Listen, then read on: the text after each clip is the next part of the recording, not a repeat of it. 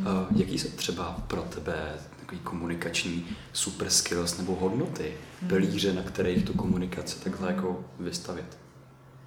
No základ je práce na sobě, protože v momentě, kdy vám nenaskočí ty emoce, já říkám to emoční klid, tak potom jste schopní tyhle asertivní techniky, které spousta lidí zná, oni je dokážou v klidu říct, jak by měli formulovat tu myšlenku, jak je dokážou potom použít. Takže naprostý základ dobrý komunikace, efektivní, konstruktivní je práce se sebou. Znát svoje citlivé oblasti, kde mě ten člověk ten, má tendenci zraňovat. Kam, kam ty blízký moji často mířejí, aby rozehráli tu hru. Mm. Jo. Ty zase prostě děláš tady, pracuješ a nám se nevěnuješ v rodině. A pokud je to moje citlivé místo, tak na to často neskočím. Jo, a ty ne, jako se nepracuješ a už to jede. A když nám sama sebe, tak vím, aha, pozor, pozor, něco se teď ve mně jako děje jsem schopná z toho vystoupit. Víc, hele, potřebuješ teď, abych se ti věnoval? Jo, pojďme se, a už, ale už komunikuju konstruktivně. To znamená, znalo sama sebe, těch citlivých oblastí, mých přesvědčení. Vítejte na podcastu Brain VR. Jsme vaši hosté, Vojta a Krištof. Už se vám tady snažíme 10 minut nahrát intro, no, ale prostě vůbec nám to jde. Hrozně se smějeme a to je taky důvod, proč to děláme, protože se má, máme je u to toho... hrozně zábavy. Jo, máme u toho strašný srandy. Každopádně, ten náš cíl je to, že my se snažíme zlepšovat naší každodenní zkušenost s prožíváním reality. A používáme k tomu nástroje, jako jsou neurovědy, jako je filozofie a všechno, co nás baví. A touhle formou to taky sdílíme s ostatníma. Přejeme příjemný poslech. poslech.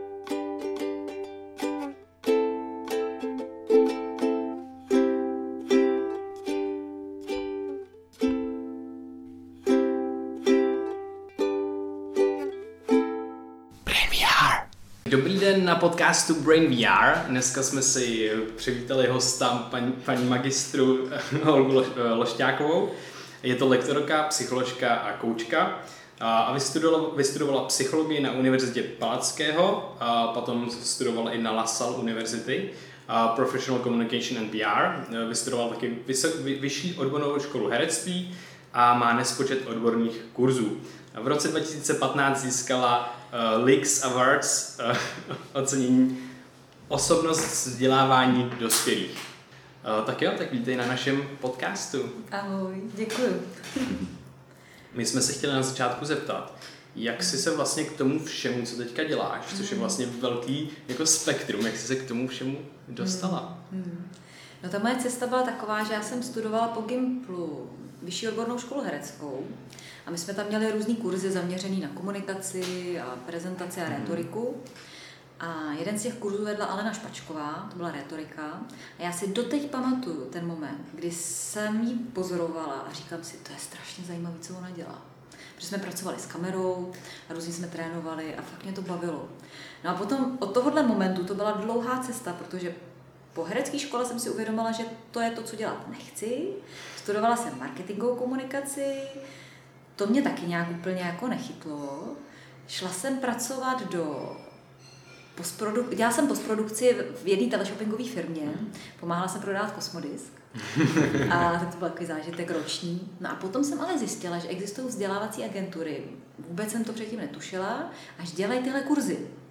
Takže jsem rozeslala životopis na, na blind úplně. A jedna, několik těch firm se mi ozvalo, jedna mě hodně zaujala, tak jsem do ní šla, byla to Smarter, Smarter firma. To zní jako chytřejší, ale firma Smarter.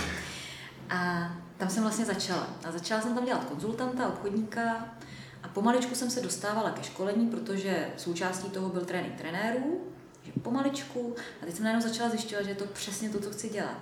Si doteď pamatuju, že to byly momenty, kdy jsem si říkala, abych tohle dělala celý život zadarmo. Jo, že fakt mě to chytlo. No a dělala jsem nějakých pět let, jsem tam byla, potom jsem pomáhala i s rozširováním obchodu, vedení týmu. A nakonec jsem se dostala na volnou nohu, odešla jsem a začala jsem dělat naplno školení. Přitom jsem si udělala ještě koučovací kurz a potom jsem si vystudovala psychologii ještě. Tak. Takže tak, tak, tak jsem se k tomu dostala. to vypadá, že komunikace teda provází uh, dlouhou dobu. No tak... to, to herectví je taky zajímavá vlastně oblast. Hmm. Co ti to herectví, nebo myslíš si, že to herectví nějak jako víc nasměrovalo hmm. k tomu, co teď děláš? No tak určitě eh, u dobrý divadelní hry, když půjdete do divadla, tak musí fungovat chemie mezi hercema. Mm-hmm. A to rozhodně není o tom odříkávat naučený text, ale ty herci se potřebují vnímat. A já vím, že jsme byli hodně cepovaní v tom, abychom byli na tom jevišti přítomní a opravdu slyšeli a vnímali. A to je vlastně součást komunikace. Takže jeden z těchto momentů. No a potom samozřejmě já, vždycky se mě, často se mě lidi ptají, jestli jako ještě hraju a proč už nehraju. A já říkám, já to vlastně využívám pořád. Hmm. Že to, co si myslím, že je specifický pro moje školení, že když trénuju komunikaci, protože dělám i jiné oblasti, ale specificky u té komunikace, tak já často hraju komunikační partnery těm účastníkům. Takže když mi řeknou, hele, já mám problém s tímhle člověkem, který používá manipulaci na ego a teď přichází a říká, ale ty jsi úžasný, jo, to, tak já jdu a zahraju toho člověka.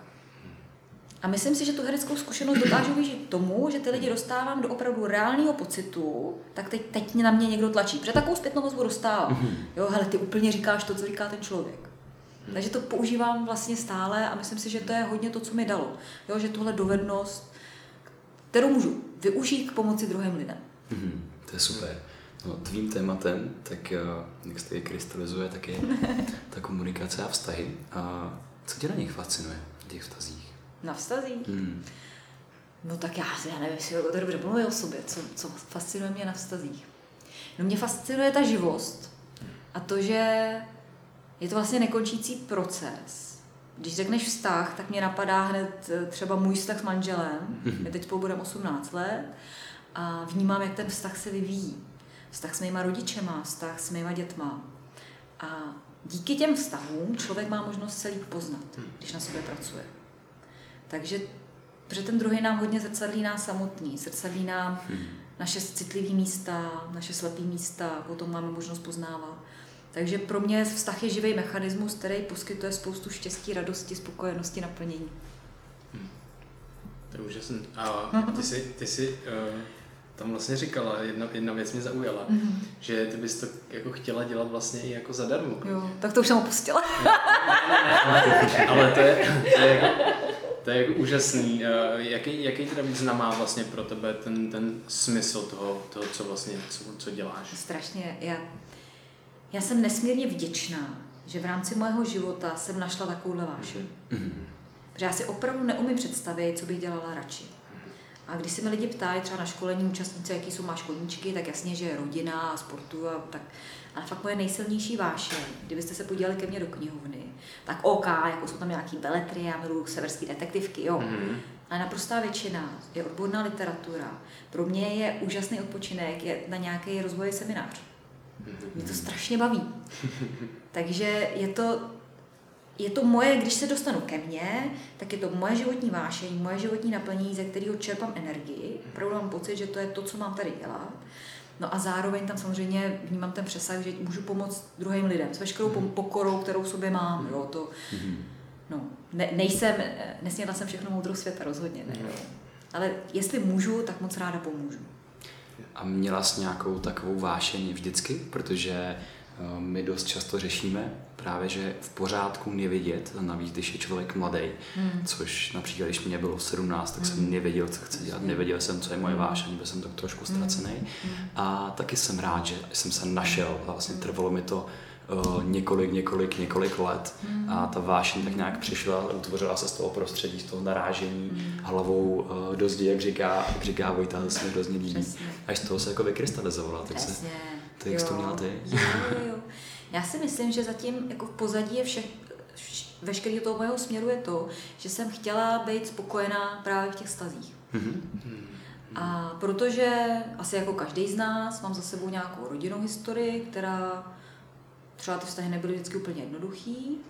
I jsem vždycky byla hodně citlivá na reakce druhých lidí. Měla a pracuji si s tím doteď, že mám hodně nastavený v sobě, že moje hodnota se odvíjí od toho, co si o mě myslí druhý lidi.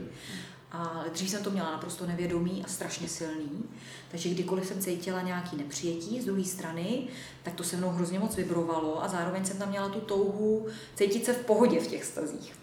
Takže si myslím, že díky tomuhle, tomu driveu, jsem si potom našla tu svoji životní cestu. Ale přesně jak si říkal, ode zdi ke zdi, já jsem to vyzkoušela strašně moc. Už jenom ty školy, jo, jak jsem popisovala, tak to rozhodně nebylo na začátku, že chci učit komunikaci vůbec. Mm. Jo jsem dělala cvičitelku aerobiku třeba. Mm. a různé další věci. Jo.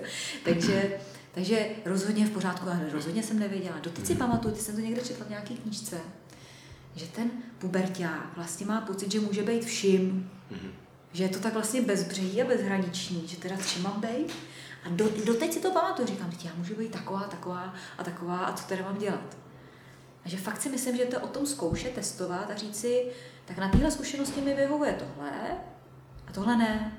Tak kde jinde můžu dostat tohle, co mi vyhovuje, plus ještě třeba něco navíc. A třeba v tomhle podporu moje klienty.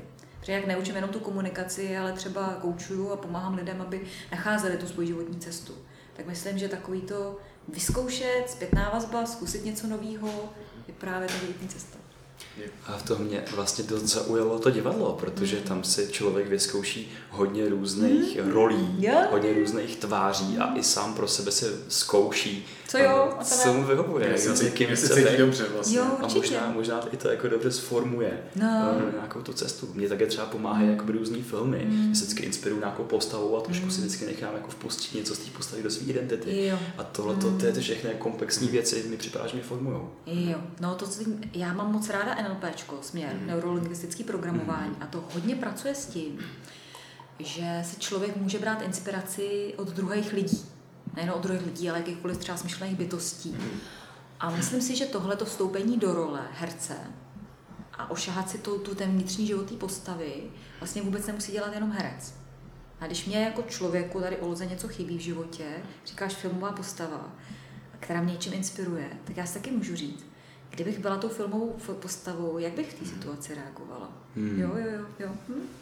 No vlastně každý jsme takovou filmovou postavu. No právě. Jsem utvářel svůj vlastní film, že?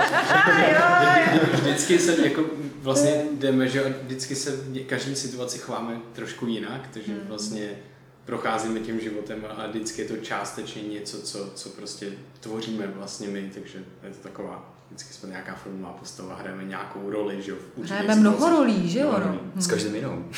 Velmi často, že jo. Hmm. No, ty jsi, ty jsi vlastně narazila eh, na to, co, co nás taky hodně zajímá, to je ten vlastně jako vliv emocí a toho hmm. našeho vnitřního nastavení. Hmm. To vlastně si jako vlastně říkala, že jsi byla závislá na tom hodnocení těch, hmm. těch druhých, nebo že částečně pořád seš. Hmm. Myslím, že, že každý vlastně hmm. je do určitý míry. Tak jak, jak vlastně k tomu tomu přistupovat, jak buď tohle třeba o sobě nějakým způsobem zjistit, že na začátku musíme zjistit, co vlastně se děje, aby jsme s tím mohli vůbec něco udělat. Jo. Tak jak s těmihle věcmi pracovat, s těma emocemi a s tím vlastním vnitřním mm. nastavením. Jo, jo, jo. A mně se často stává, začnu trošku jako z kraje, jo. Mm. Že na školení komunikace chodí lidi a říkají mi, no, ale mě ta technika nefunguje. Nebo na tom školení jim je to naprosto jasný. Říkají, no jo, jasně, takhle se to přece dá použít. Potom mi potkám znova, ptám se tak co, a ono, no, no to je jako s tím člověkem. A v tomhle právě mají roli, hrajou roli emoce. Protože v tom bezpečném prostředí školení, nebo když si čtu knížku, tak tam ta technika mi přijde srozumitelná a jasná. Dám příklad. Budu mít problémy s autoritou, budu hodně často v roli takový poslušný holčičky, poslušného chlapečka. A když za mnou přijde šéf a řekne mi, Oli, já chci, abyste tady zůstala přes čas dneska, tak řeknu automaticky jo. I s blbým pocitem. A potom musím přeskládat ten můj soukromý život, abych teda tomu šéfovi vyhověla. Jdu s tímhle požadavkem, očekáváním na školení a ptám se, hele, tak jak teda mám toho šéfa odmítnout? A na školení se dozvím, no teď, hele, no se s ním o tom pobáv a řekni mu teda jako, zeptej se ho, jako jestli to tak spěchá, jak, jo. A jestli třeba to nepočká do zítra, nebo mu řekni, že máš něco důležitějšího, nebo důležitějšího, nějakou soukromou záležitost. A říká, jo, jo, teď vidíš, vlastně bych se o tom mohla pobavit. Teď přijdu, opakující se situace, přichází šéf a říká, hele Oli, já bych potřebovala, aby dneska tady zůstala. A já mu řeknu, tak jo. Hm. Protože tam najednou naskočí strach velmi často. Co se stane, když já s ním ten rozhovor povedu? Nebude mě vnímat jako nekompetentní, jo? nebo jako moc, která vystrkuje růžky, jaký to bude mít následky, jaký to pro mě bude mít důsledky. A v momentě, kdy já si tyhle emoce zpracuju, protože to jsou často naprostý iluze, já to mám, možná máte vy zkušenost, mám zkušenost s klientama, že když oni dokážou vyskočit z té zóny komfortu a jednou tomu šéfovi říct, hele, OK, eh, slyším, že to chceš hned teď, pojď mi říct proč, případně může třeba přijít další den ráno, tak najednou zjistí, že ten šéf řekne, hele jo, jako asi tak nehoří, prostě to stačí zítra Mm-hmm. Se směješ, co, co tě napadá? No mě hned napadá vlastně to, jak mm. ten mozek funguje v tomhle no. situaci. Že on vlastně vystoupí z toho, z toho zajetého no. chování hmm. a najednou teďka vyzkouší něco nového a teďka automaticky hned dostává dopaminovou jako hmm. odměnu Přesně. a učí se tomu z tomu a vlastně začíná na tom být tak trošku jako Závislý. může být závislý. Jo, jo. Takže wow. No, super, je to jedná. A ono se to dá potom použít v jiných situacích. Já jsem si takhle z pohledu obchodnice pracovala s klientama, protože tam často jsou požadavky, Olgo, a já potřebuju tu nabídku a potřebuji dneska ve čtyři mm-hmm. hodiny. Poslušná Olga, holčička řekne, jasně kliente, a potom se tam lopotím s tím. Mm-hmm. Jo? A když to dokážu vystoupit, řeknu, OK, říkáte ve čtyři, budete se na to koukat ve čtyři, nebo kdy se k tomu dostanete. No. Jo, takže když ty emoce vrátím, teď jsme se bavili konkrétní příkladu, jo, mm-hmm. ale nebo doma, jo, e, přijdu domů vyčerpaná, mám toho fakt jako plný zuby, teď otevřu dveře, jsem, mám hladová, teď jsme byli s manželem domluvený, že nakoupí. Otevřu lednici a lednice je prázdná. Teď co se stane, že? Když skočím do té emoční pasti, tak se mi tam okamžitě otevřou ty staré rány. Mm-hmm. On zase nenakoupil, ty si to dovoluje, že šmará tady žádný dohody neplatěj. A zařvu přes celý by, jak to, že se zase nenakoupil?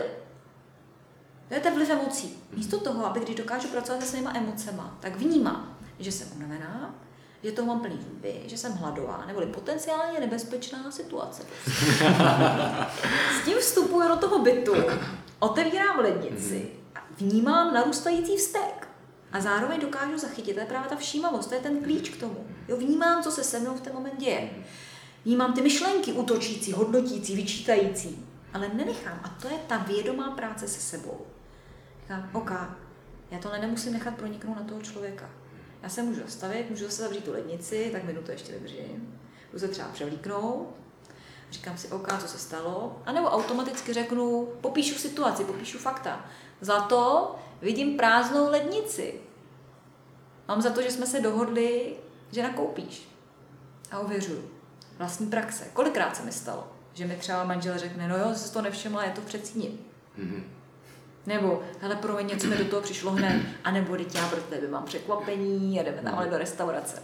Víte, co myslím? Jo, jo. Jo, a to je ten vliv emocí. Jo, to je, ale to je tak jako šílený, jak ta komunikace je jako velice, velice důležitá, že vlastně většina těch konfliktů potom vzniká prostě jako z nedorozumění. No že prostě kdyby jsme si jenom na, naslouchali a říkali, mm. a jenom teď jako proč vlastně nikdo mm. nechce být jako zlej, nebo nikdo to neudělal na schvál, protože ten člověk buď na to jako zapomněl, nebo do toho mm. něco vlezlo. No. A tak je to prostě... Pozitivní úmysl hledat. No, Proč se tak. vlastně stalo to na té druhé straně, no, že se stalo. Ne, nezamýšlel, nechtěl ublížit, že něčemu. A teď, mm. si, teď si jako úplně krásně popsala, jak věc zase do toho mozku se trošku no, položím no. a to je vlastně to, jak jak si vlastně oddálila hmm. a vlastně potlačila trošku tu starou část toho mozku. Ten která je systém, přesně tak, která je hmm. evolučně velice silná, no. velice jako hluboko v nás mm. a vlastně to je jídlo, že jo, a to je, to je nějaký ten vztah a tak dále, takže to jsou věci, které mm. nás jako, oh, bože, bože jídlo, a prostě potřebuji jíst, že to je strašně důležitý. Mm. A teďka, když, když to jako uvědomíme, tak to tím prefrontálním mm. kortexem mm. můžeme jako potlačit a přesně to je ta všímavost no, toho momentu a toho, co se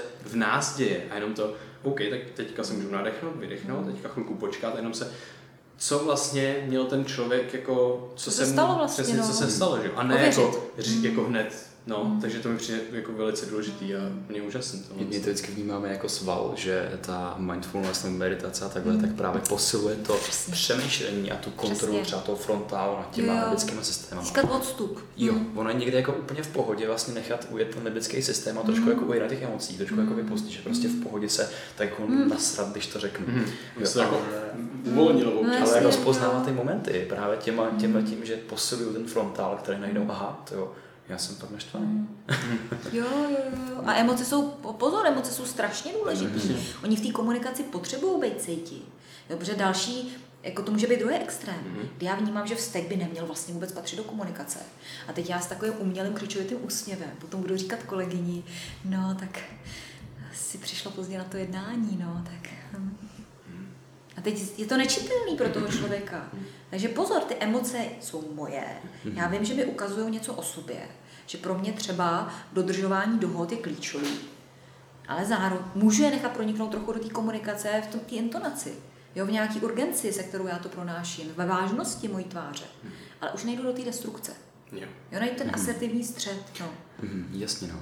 to mi přijde zajímavé, když se takhle vybavím, jak jsme fungovali doma hmm. třeba, tak tam to bylo jako Itálie, že vlastně všichni nechají upustit emocím a konce prostě jel na tom jako křiku, ale prostě vlastně to bylo takový to hezký, taková ta flow, že pak jsme si všichni sedli a říkali jsme si, dík jako já tě mám rád, idiote a tak. že to fungovalo. No, no, no, no, a právě zase tak jsou, že, že, každý funguje úplně jinak, protože prostě zase někde jinde to, nebo když jsem byl u kamaráda, tak tam zase bylo taky jakoby hodně, mm, že to utlumovalo, utlumovalo, utlumovalo ty emoce. Zase já se říkám, že toto by nebylo úplně pro mě, že prostě tak nějak, jako se tak nějak vypozorovat, že teď upustíme těch emocí a prostě pustit se do toho, ale že víme, jak to ten druhý trošičku jako myslí. Jo, jo. Ono, to, co popisuješ, tu Itálii, ono v momentě, kdy se setkají lidi, ono jsou různé komunikační hry, mm-hmm. kdy já se to může být hra, jo, tak hra na Itálii, jo, ty jde na Ale všichni víme, že to je hra, která mm-hmm. dobře dopadne. Že končí tím, ale já tě mám rád a nic mm-hmm. se nestalo. Akorát na tu hru potřebují být dva. Mm-hmm. Já jsem zažila, ty si mě vybavuje jeden moment v jedné firmě, kde byl tak jako, jako sarkastický kolega, pro kterého ten sarkazmus byla strašně velká zábava. Mm-hmm. Jo, on to bral opravdu jako, jako legraci. Mm-hmm. Ale ne všichni to tak brali. Neměl k tomu to, toho parťáka. Neměl toho parťáka, protože když se setká druhý parťák, tak to můžou být úžasný komunikační hmm. výměny, jo. Ale v momentě, kdy ten druhý se v tom cítí nekomfortně a zraňuje ho to, tak to přestává být funkční. Hmm. A potom je vtipný, co se začne té komunikaci dít. A zase jsou tam ty emoce. Když ke mně je někdo sarkastický, útočí na mě z mého pohledu, tak já si to kolikrát vezmu osobně, můžu se vrazit, teď jsem vnitřně naštvaná, teď otázka, jaký já mám komunikační styl, jestli mu to začnu vracet zpátky, nebo si to začnu vztahovat, tady se začnu litovat, jo, a začnu vnitřně obvinovat to, jaký je. No a nebo vystoupím z tohohle nefunkčního a asertivně mu řeknu, hele Pepo, když ty mi říkáš tohle, mě to vadí. Ty to asi bereš jako hru, ale mně to jako hra nepřijde. Hmm to si myslím, že je důležité nastavovat nějaké hranice v té no. komunikaci, protože i v humoru, který se no. eskaluje, no. tak je důležité jako nastavit, OK, tady už to je trošku přes no. moje komfortní zónu. A to nastavení může být jo. takový jako povědomí, gestama a takhle, no. ale vlastně proč, proč se hrát s tím složitým konceptem, že já mu budu nějak naznačovat, že to už je přes čáru, že mu to můžu jednoduše říct, říct slovama. Přesně. ten nástroj, jo. to je úplně úžasný. No. Ty jsi teď zmínila tu asertivní komunikaci, no. mohla bys nám popsat, co to je? Protože asertivita, tak každý už někdy slyšel, mm. ale třeba já jsem si před pár dny teprve googlil, co to je. Mm. Jo, že on je to takový populární No, Velmi často, když si někdo řekne, když někdo řekne asertivita, tak napadne vlastně toho člověka, že to je nasertivita. Jo, fakt jako, říkám na rovinu. Dojem, jakoby. Ne, fakt jako spousta lidí si myslí, že když je někdo asertivní, tak má ostrý lokty a jde se za svým. Aha. A vlastně asertivně si prosazuje to svoje. A to vůbec není pravda.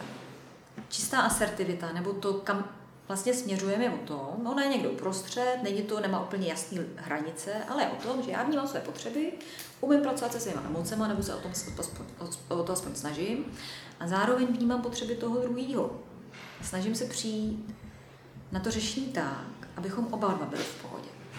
Že naslouchám a to, tam jsou potom spojený určitý principy, které jsou strašně důležité, ke kterým bych ještě ráda potom se dostal, mm. určitě se dostaneme. A tak to je ten střed, ze kterého potom vy, vy, vychází dva extrémy. A ten jeden extrém je pasivita, kdy já vnímám, že moje potřeby jsou méně důležité než potřeby toho druhého. A velice často v té komunikaci ustupuju. Je hrozně zajímavý, a často tu pasivitu využíváme jenom k určitým lidem. Mm-hmm. Jo? A to je ten medvídek? To je ten medvídek třeba. Jo, jo, jo, přesně. Medvídek bývá často pasivní. Jo, ten tvůj, ten, ten tvůj jo, model, že jo? Jo, jak jsme, jo, to, ne, to, ne, to známý model, jo, jo, ale jo, přesně. Medvídek je o tom, že v momentě, kdy po mně někdo něco chce, tak automaticky odstoupím od svých potřeb mm-hmm. a naplním požadavek toho druhého, aby byl klid. Aby ten druhý mě měl rád, aby byla pohoda. Aby byla stále ta oblíbená Olga. A co se stane v dlouhodobém konce, No, jest, tak za prvý, já jsem vyřízená, protože kolikrát, a to možná znáte, ze svých jako, skupin společenských, ve kterých se pohybujete, že když se ocitne takovýhle člověk, který hodně vyhovuje druhým, mm-hmm. tak si na to ostatní zvyknou. Mm-hmm. No a už je to Kája, který samozřejmě vždycky pomůže. Hmm. Tak proč já bych volala tamtou Martinovi, který je nepříjemný, když já můžu zavolat Kájovi, který vždycky nějak jako to řešení najde, tu pomoc. Yeah. A zároveň, a to je právě hrozně zajímavý z toho hlubšího mechanismu, ten člověk, který používá ten medvídka, se často staví dole oběti a vnitřně prožívá takový to, sakra, proč mi to ty druhý dělají? Proč po mně zase někdo něco chce? Jo, přece ví, že toho mám moc. A neumí se zastat sám sebe. A naskakuje tam obraný mechanismus racionalizace. To je takový to, no jo, no tak jako on teda někoho jiného nemá, jako na koho by se obrátil, tak Já mu teda vyhovím, teď on by měl potom velký problémy, jo. tak jako pro mě to vlastně nic není. A přitom je. Víte, co myslím? Když tak mi řekněte, kdyby něco nebylo srozumitelného. No, no, no. To je úplně vlastně já si představuji jenom, jak ten člověk takhle vlastně se nějaký skupině no, s nějakým člověkem začne, mm. s nějakým vztahu začne chovat mm. a pak vlastně se to vlastně hromadí. Jo. A pak to bude problém, že? On je z toho hrozně těžké vstupovat. No, no, no protože on najednou, když chce to změnit, jakože teda, tak, no, tak já budu ten svůj, když už toho mám hodně, mm. takže najednou, když Maria, co, ti mm. stalo, jsi v pohodě? Vnímají to ostřejš, to, no. No právě, právě. Ale ráda bych těm, kteří poslouchají a je to mm. jejich případ, tak ráda mm. bych jim dodala odvahu, že i tak je to možný. No, jasně. Že vlastně nikdy není pozdě. V momentě, kdy člověku nevyhovuje to, ta situace, často je to třeba v rodině. Jo. Mm. Velmi často třeba partneři, zase to, příklad, jedeme na tchýní, nebo jedeme někam na víkend. Tomu partnerovi se tam nechce. Ale aby byl klid, tak teda jede. A cítí se v tom nedobře. Že nikdy není pozdě, i po deseti letech vztahu říct, ale za to mě se tam vlastně nechce, já bych rád zůstal doma. Jo. Klidně tam jít sama, mě, jako mě to vůbec nebude vadit, pojďme hledat jinou, je, nebo pojďme hledat jiný využití času našeho. Zase se vracíme k tomu, že to prostě stačí vyslovit vlastně. No, a říct jenom, hele, počkej, no. ty, jak jsem to nastavil na začátku, mě to vlastně mm. tolik úplně neto. A najednou se úplně ta situace no. obrátí, ale už to není, ty, co se ti s tebou stalo, a potom je to, aha, tak takhle to no. je vlastně. Jo. Tak já můžu se k tobě teďka chovat třeba trošku jinak. Jo. No, no. Ne, já jsem zase možná o té všímavosti, že jo, protože prostě já si potřebuji uvědomit, že to město jako fakt nechce. A teď ty otázky, Přesně. a co s tím můžu dělat? Ne, no, no. že to bude den, ale no. co s tím můžu dělat? Můžeme se o tom pobavit. Jo, jo, jo, jo. A uh, jaký jsou teda ty další vlastně nefunkční ty přístupy? No, hmm. tak s tím medvídkem potom jeho taková jako varianta je hlemíšť, mm-hmm. takový šnečí přístup, kdy člověk uh, v té situaci se cítí tak nekomfortně, že zaleze do ulity. A to je takový to, že nevím, co vlastně na to říct, tak mlčím. Nebo po vás, a ona, ona každá ta strategie, to bych taky ráda zdůraznila, je v něčem funkční. Mm-hmm. Jo, třeba ten medvídek opravdu pomáhá budovat vztahy. Prostě já, když budu hodně vstřícná vůči vám, budu naplňovat vaše požadavky, tak mě velice pravděpodobně budete mít rádi. Jo, tak to je, jo, dodává mi to nějakou hodnotu. Stejně tak šnek v momentě, kdy je něco nepříjemného, a dělám to kolikrát často, jo, že se nám to úplně nechce, nechce se nám to vyřizovat, tak to nevyřizujeme a čekáme, že to vyhně. A on to fakt kolikrát vyhně. Že problém s touhle strategií, a zvlášť třeba, když je někdo manažer, a teď se mu nechce řešit třeba konflikt, konflikt v týmu, tak dělá jako, že není ten konflikt. Nebo hele, to si vyřešte sami. I když oni si to nedokážou vyřešit. Potom ale může nastat problém celý, celým tom týmu, s autoritou toho manažera. Takže jsou situace, kdy fakt je dobrý z toho šneka vylíst. Ale potom jsou situace, kdy ten šnek je výhodný, kdy prostě mi to fakt pomůže, že ta záležitost odejde sama. Hmm. No. Takže vždycky si říct, kdy ta strategie má pro mě význam a kdy ne. Umět z toho všímavost, vědomě vystoupit a vybrat tu, která je pro mě funkční. Ale obecně, když neka používám často ve vztazích. Baví se se mnou partner a říká, hele, tak potřebujeme pořešit nevím, třeba stěhování. Já mu na to řeknu, hele, teď já jsem unavená, tak pojďme to otevřít jindy. Jo. A takhle to pořád odkládám, tak se z toho potom stane z toho malého ohýnku se stane požár. Mm-hmm. No. Jo a ten další nefunkční, tak to je potom lev, to je takový ten agresivní přístup, kdy, a to je souvisí s tím jedním principem, který je strašně důležité, aby si lidi ošahali v komunikaci, kdy lev je přesvědčený o tom, že má právo na naplnění té své potřeby a že jeho vidění světa je to správný. Mm. A já mám tuhle zkušenost mého partnerství, z manželství, manželství, už jsem ho teda opustila, ale já jsem byla přesvědčená, že můj manžel je zodpovědný za naplnění mých potřeb. A protože já ráda chodím ven a jsem hodně extrovertní a mám ráda společenské akce a manžel je nesnáší, tak velice často to v začátku našeho vztahu vypadalo tak, že já jsem mu řekla, hele, tak pojďme někam jako se projít, budeme tam na akci. No manžel udělal medvídka a řekl, tak jo. A když eh, se trošku spíral, když to nebylo to automatický, tak jo, tak nastoupil můj lev. A, a začala manipulace typu, no, hm, No, já jsem se fakt jako těšila, no. Mě mrzí, že mě mrzí někam. A víš, že už jsme dlouho spolu nikde nebyli. Ale víš, že jsem dřív se choval jinak. A mě by to ale udělalo opravdu radost, kdybychom se... A mě fakt jako mám hroznou chuť a my jsme je dlouho neviděli. A to jako rádi vídáme pořád. A moje ne. Jo, víte, co myslím? Než jsem ho dotlačila k tomu, aby teda šel se mnou ven. Samozřejmě s kyselým obličejem. A vrchol mé manipulace lví bylo, že když jsme teda byli venku, on se tvářil kysele, mu říkám, co se tváří ta kysele? Jsi nemusel chodit, když se nechtěl. což dlouhodobě fakt znášelo obrovský napětí do toho vztahu. Jo, a to je jeden příklad za všechny. No a tenhle v to má tak, že přece jako, no jasně, že půjde se mnou ven, ne? Mm-hmm. Přece jako je normální, aby se chodilo ven. Mm-hmm.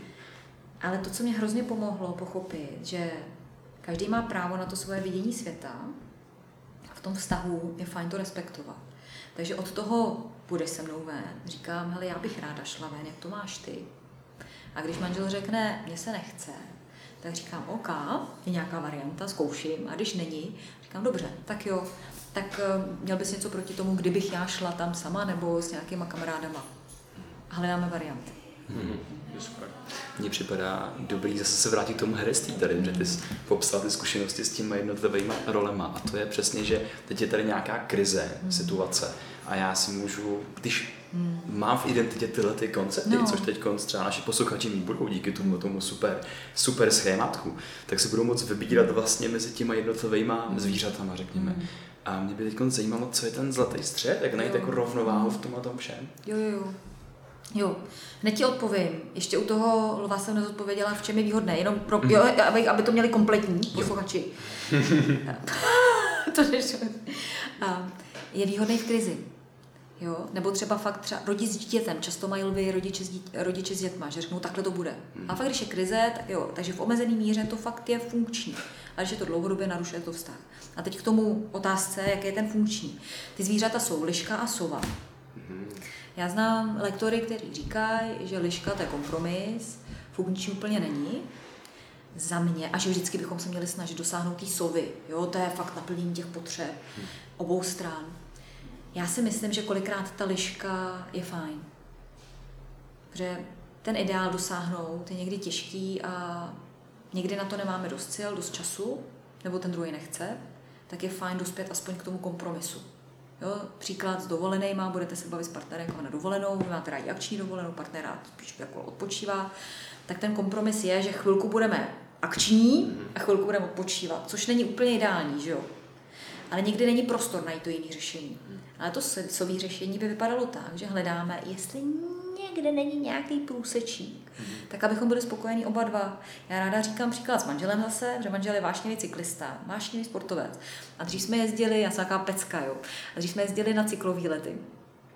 A on vždycky vybíral trasu, která ho naplní, že jo já jsem byla spruzená, protože ty kopce. A teď já jsem fakt to, jsem byla na zabití, jo. Takže já tlačím to kolo, teď funím, teď ježišmarja, co jsi to vybral, je hrozný. Zkazila jsem to jedno, zkazila, on si to nechal zkazit, že k tomu se taky dostanu zodpovědnost za emoce. Ale prostě to nebylo příjemný zážitek, nebyl to příjemný zážitek. Než jsme sova, sový řešení, přišli na to, že, si, že my pořídíme elektrokolo. Takže já mám elektrokolo. Teď všechny prohání, manžel je nadšený. A vlastně ujedeme jakoukoliv vzdálenost. Jo, a to je to, na základě diskuze, co chce on, co chci já. Mm-hmm. Pro mě byl problém ten fyzický výkon a teď jsme spokojení. No to je úžasné. To je hezký. já mám jako úplně stejný vlastně příklad z mého dětství, kdy mý rodiče působili tak trošku jako lvy. A jo, moc. Bylo velice nepříjemný jezdit ty šílený, jako mm. mi teďka vzpomínají, co jsme to vlastně ujeli, jako když jsme byli mm. malí a si říkají, jak, to, jak je to možné, že jsme no. to jako ujeli. Takže já mám takový trošku PTSD z jezdí, jako když jsem byl malý. Abych dala za funguje. No, já jsem se chtěl zeptat teda, když máme třeba toho lva, mm-hmm. a nebo vlastně jakoukoliv tu situaci, mm. a chceme teda se z ní dostat, mm. tak jak teda odmítnout toho člověka, aby se vlastně neurazil nějakým způsobem. Jo. Myslíš, když se k nám někdo chová jako lev, nebo když no, my se chováme? No, jako... když vlastně, když my se chceme dostat z nějaké situace, která je nám prostě nepříjemná, nebo mm. ne, nechceme se něčeho účastnit, nebo jakýkoliv vlastně odmítnutí. Mm. Může to být v rámci toho medvídka lva, nebo, nebo toho lemíždě, mm. ale může to být jo. i jakákoliv jiná situace. Okay. Tak já nejdřív rozdělím ty role, když já používám třeba nevědomě ty jednotlivý, potom vědomě ty jednotlivý styly nefunkčně mm-hmm. a potom, když se k něj někdo ke mně takhle chová. Mm-hmm. Jo. Ta cesta, už jsme ji tady zmínili, pokud a fakt vyzývám posluchače, aby začali sledovat ty své komunikační styly, protože k různým lidem je používáme různě a v různých mm-hmm. situacích. V momentě, kdy člověk zjistí, že to pro ně je nefunkční, tak je potřeba, aby si uvědomil, co teda vlastně chce, aby posílil respekt vůči tomu druhému a opravdu přijal to, že ten druhý má právo na to se chovat a myslet jinak. Nebrat si věci osobně, ověřovat, to je to všechno souvisí s tou sovou a umět komunikovat své potřeby. Tak to je v té situaci, když my používáme ty styly. V momentě, kdy se ocitáme na té na straně, na straně toho příjemce, kdy k nám se třeba někdo chová násilně, tlakově, tak tam je hrozně důležitý uvědomit si, co se děje. Ono to souvisí s manipulací. Může být situace bez manipulace, kdy přichází kolega, teď ty si zmiňoval, jak odmítnout a chce po mně něco. Tak já tam je potřeba, abych nenaskočila do emocí, protože ty emoce často vznikají na základě našich vzorců. Já můžu mít vzorec, že musím po každý druhýmu vyhovět. Pokud to mám nevědomě, ne, tak i když přichází kolega a nemanipuluje se mnou, říká mi normálně, jednoduše, hele Oli, prosím tě, mohla by se mi tady podívat na tenhle dokument, jestli je tvůj názor. I když on je připravený na to, ne, ale mě tam naskočí ten vzorec, já musím vždycky pomoct. Hmm. Tak začnu být spruzená. Začnu být taková ta pasivní agrese. Hmm. Ježíš Maria, no, tak jako no, tak máš tak jako, jak mi to sem jde, jako no, ale tak jako je toho moc, toho mám. A neřeknu mu na rovinu, že se na to teď nechci podívat, nebo nemám prostor. Tak v takové situaci, když se s tím dokážu zapracovat a jdu do té asertivity, to je schopnost zvolit slova tak, aby ten druhý se nenaštval, tak mu řeknu, hele, jo, vidím, ukaž mi, kolik toho je, podívám se, zvážím si, jestli na to teda čas mám nebo nemám, no a potom mu řeknu, hele, tohle vypadá na půl hodiny, teď já potřebuji dokončit nějakou, nějakou, nějakou práci, která mi bude trvat hodinu, takže co ti můžu nabídnout, přijď za mnou za hodinu. Můžeš? A kolikrát ta situace je o tom, že ten člověk řekne, jo, to víš, jo, přijdu. Pokud se ale setkám s manipulátorem na druhé straně, který začne ve mně vyvolávat záměrně, nebo záměr, kolikrát to dělají ty lidi nevědomě, ale emoce, třeba pocity viny, jo, začne víc cílit na ty moje vzorce, začne třeba, ty jo, ale za hodinu, no jo, to hrozně spěchá, ty jo, a ty. A nemohla by si fakt, tam já s tou budu mít velký problémy. Strašně důležité je uvědomit si, co se děje v té komunikaci. Že ten člověk se se mnou snaží manipulovat. Snaží se ve mně vyvolat ten pocit viny. A ten klíček k tomu je klíč, že já se můžu vědomě rozhodnout, jestli tu hru přijmu nebo ne. Protože pokud já si řeknu OK, tak vidím, že v nějakém průšvihu a pomůžu mu s tím vědomím, OK, chci, tak je v pohodě. Ale pokud opravdu nechci a potřebuji dokončit tu moji práci, tak tam nastupují další asertivní techniky. Taková ta poškrábaná gramodeska, jak, kolikrát lidi říkají, že to je taky, jako, že se to nedá používat. To je strašně funkční metoda. Zvlášť takovýhle situace. Že ten manipulátor mi říká, ne, Oli, já to potřebuju. Já mu říkám, hele, já teď potřebuji dokončit tu moji práci, za hodinu mám na tebe čas. No jo, ale teď mám průšvih a teď se přehazuje tu, že, tu zodpovědnost. Říkám, já tě slyším, vnímám, že to je důležitý, já, když to teď na tom začnu pracovat, tak se to budu snažit mít co nejrychleji hotový a potom se na to ustavím a pomůžu ti s tím tvým. No jo, ale to a to, ale já fakt potřebuji pracovat. Takže za hodinu tě to nabí. Jo, případně vím, že na téhle agendě dělá třeba tady Jirka. Jo, takže můžu mu nabízet nějaký jiný řešení. Ale v reakci na ten tlak já se vědomě rozhoduju, co je vlastně pro mě to nejlepší řešení. S tím, že se snad, samozřejmě snažím víc říct tomu druhému. Dává takhle smysl? jo, jo. Mně se to jako, to jako hodně líbí tohle. Omlouvám se nám to líbí. To je přesně, jak jsme řešili, že se jdeme ptát na věci, které nás fakt jako zajímají. A mě ještě možná úplně ta samá situace, ale není kontext, mm. že mm, ale jak to jako uchopit do slov. Mm. Uh, že se občas setkávám a myslím, že nejsem jediný s takovou situací, kdy nechci druhý odmítnout, protože jako by mi ho bylo líto. Mm. Mm. A, ale prostě třeba už nemůžu třeba se s tím člověkem setkat, nebo nemůžu se s ním psát, mm. protože na jednu stranu já vnímám, že mám kolem sebe jakoby hodně lidí, hodně mhm. jakoby komunikačně prostě náročných mm. věcí, které mě mhm. zároveň baví a nemám moc prostoru, abych třeba k sobě pouštěl jako další lidi pro nějaký jakoby třeba hlubší rozhovor. Mm. A s tím mám osobně problém, jak s tím člověkem mm. komunikovat, mm. abych mu dal jako najevo mm. uh, nějak, aby ho to právě jako nezranilo, mm. že nemám ten prostor. Mm. A vnímáš, že někdy v budoucnu by prostor mohl být? O, já myslím, že jo, ale prostě jo? ne takový, že by ten člověk se stal součástí. Okamžitě, ale že by si, ale můžeš mu nabídnout třeba nějakou část, třeba slíbit mm-hmm. za půl roku, že by šlo mm-hmm. něco. Mm-hmm. Ne, protože nikdy to tak není, proto ověřu. Mm-hmm. Že tenhle moment, kdy já vnímám, že je možnost nějakého řešení, působí velice dobře vztahově. Mm-hmm. Ten základ při odmítání je uvědomit si, jestli odmítnout chci nebo nechci. Pokud chci odmítnout, tak s veškerou empatí a vstřícností být ale pevný. To znamená, ten člověk, teď se s ním komunikuješ písemně nebo osobně, nebo jak probíhá no, třeba písemně. písemně. Jo? Takže mu píšeš třeba, Petře, moc mě těší tvůj zájem, Jo? A teď můžeš třeba, on ti píše o něčem, o čem by s tebou chtěl komunikovat, jo, tohle téma mě zajímá, je to třeba moje srdeční záležitost, to znamená budovat nějaký propojení. Mm-hmm. No a potom jdeš do toho samotného stanoviska.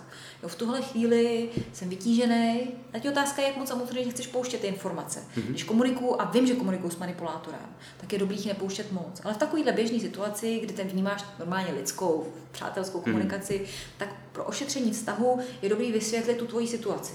Jo, hele, teď v, tuhle, tuhle chvíli prostě uh, jsem vytížený, uh, pracuji na několika projektech a vnímám, že pokud by se rád se mnou setkal, tak bych ti mohl nabídnout termín třeba za půl roku hmm. na nějaký omezený. Jo, Tohle já třeba dělám s klientama, já jsem si to taky potřeba srovnat. Volá mi klient a říká mi, hele, já bych chtěl na koučování, já nemám prostor. Já kvůli tomu nebudu napufkovat. Jo, hmm. I když bych ho tam třeba, a když nechci, tak mu říkám, hele, můžu ti nabídnout hmm. za rok. Nebo až se mi uvolní kapacita, ozvu se ti. Ale doporučuju, když chci budovat ten vztah, jestli tam je takováhle možnost, co vlastně můžu nabídnout jinýho, tak to je hezký uzavření toho odmítnutí. Jo? Protože já samozřejmě čistě asertivně můžu říct, hele, nemám čas. Mm-hmm. Ale to vztahuje moc zapůsobí. Mm. Jo? Znamená, hele, jo, empatie, budování vztahu, stanovisko, a i když nemám třeba čas, ale můžu třeba, můžeme v tuhle chvíli komunikovat třeba přes Facebook, nebo jestli tě zajímá, ježiš, pardon, jestli tě zajímá dokonce aspoň teď naše posluchače probudili. probudili. Jo? A nabídnout třeba další možnost, jako další krok. Jo, ale jestli ti třeba tohle téma dál zajímá, tak navrhuju mm-hmm. třeba tyhle odkazy zdroje. Jak to na tebe působí, tahle možnost? Uh, já si myslím, že to je jako hezky, hezky zarámcovaný. Hmm. Tohleto. A já, já i sám pro sebe mám definovaný to, že uh, upřímnost na prvním místě, mm. že když člověk jedná jako nějaký jinak, tak právě se do toho může dost často zamotit no. i sám do sebe, do těch no. pocitů, který nemá definovaný.